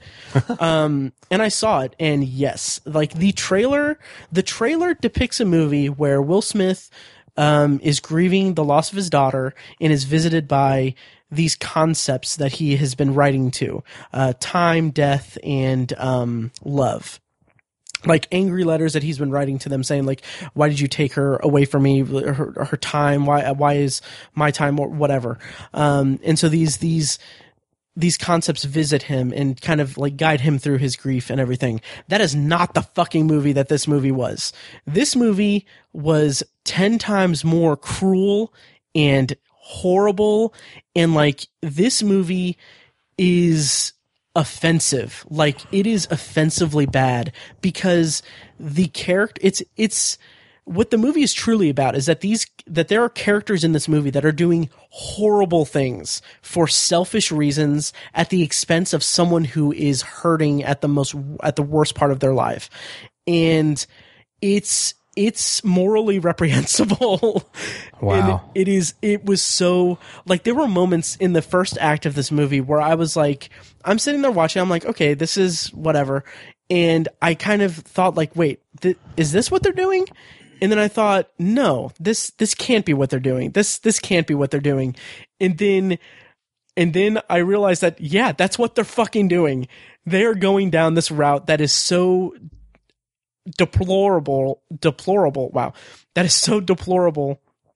And it is it is what makes it even more terrible is that the movie is self-aware enough to know that what it's doing is wrong. Like what the story it's depicting like the characters who are taking part in this in this this plot that is terrible like they say there are scenes where they say um like this is wrong. And it's not like a it's not like a um uh it's it's not like a uh, um a conversation or a debate of whether it's wrong. It's like it's like the writer, the screenwriter was like, okay, well, we need to have them like say that that they know what they're doing is wrong because you know it's you know this is the it's batshit insane what's going on in this movie.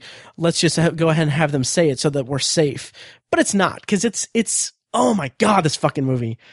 Um, yeah, so that's Collateral Beauty. It's don't fucking see it. No one see this movie. It is horrible. And the worst part about it is that it is presented as the feel good holiday drama that the that the trailers um, made it out to seem. So while the trailer presents this uh, Christmas Carol esque movie, the actual movie is this terrible, terrible, um, deplorable movie that is also like a supposed to be a feel good holiday drama thing, and it's just it's it's terrible. I hate it. Collateral Beauty. That's number number two.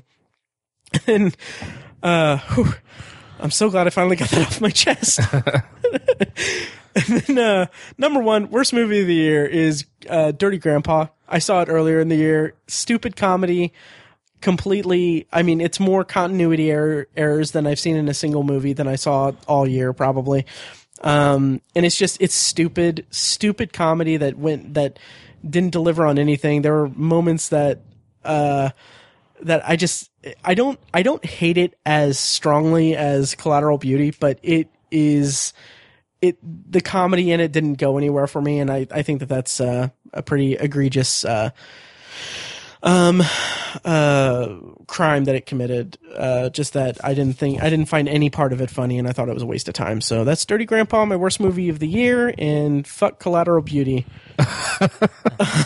Jeez. yeah. Oh god damn it. Um anyway um picked a hell of a week to stop with the uh bleep button on Yeah, no kidding. yeah. Yeah uh, so yeah, so that's our worst movies list, and then we're gonna kind of wrap things up because I know we've been recording for a while. I'm sorry, Yeah. guys. Yeah, I, Uh, I gotta go to bed. Okay, real quick, uh, movies you're looking forward to in 2017. Go. Oh, Spider Man, Mike. Homecoming, Oh, nice. and Awesome. Star Wars. I mean, it's always Star Wars. Sure. Yeah.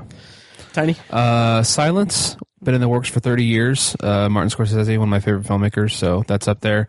Of course, The Dark Tower. It's basically my favorite thing ever. Yes. Star Wars, of course. Yeah, it should be a good year. Yep. Same here. Uh, Logan, Spider Man Homecoming, Star Wars Episode 8, Guardians of the Galaxy Volume 2. Yep. And of course, uh, The Dark Tower. I cannot wait. Um, I don't, at this point, I just, I just want to see it. I Yeah. just- I don't, it's, it's gonna, it's happening. Um, I'm just excited about that. So anyway, um, that does it for our 2016 in review episode. Um, if you guys like what you heard and you want to help support the podcast, the easiest way to do that is to leave a rating and review on iTunes. Helps out a ton. And if you want to, uh, donate to the podcast, you can do that at, um, uh, with the donate link on obsessiveviewer.com or go to patreon.com slash obsessiveviewer. And, uh, next week, uh, next week is our 200th episode. Mm-hmm. And, uh, I think, we're going to do favorite TV shows. Are we still going to do that? Yeah, I think so. Okay, cool. Um, yeah, and Mike, I assume you're not going to be able to make it for that. Yeah, I won't be able to do that. That's Yeah, that's 200 though. That's awesome. I know, Yeah. right? That's awesome. 200 episodes. Yep. Very cool. Um, yeah. So, well, uh, yeah, I guess that about does it. Any parting thoughts, Mike? Where it was great having you back. Yeah, no, not really. Other than it was, it was fun to do this again. Um, I, I need need to watch more movies. I need to be more obsessed. Uh, love Yeah. you guys. Love talking to you guys, and thank you everybody for listening. Yep. Back Love you at you, too, buddy. buddy. Hope Yep. you we get uh, hope we get some more pine tree perfume from you. Yeah, And, definitely. uh, I will. I will shoot you one on Thursday for sure. Sweet. And uh, congrats on all your suc- success and everything everything that happened to you this year. Both of Oh, you guys. thanks, man. Thanks, man. Yeah, guys. Yeah. yeah. absolutely. Um, great. So yeah, that about does it. So thank you guys for listening, and we'll see you next time. Thanks, guys.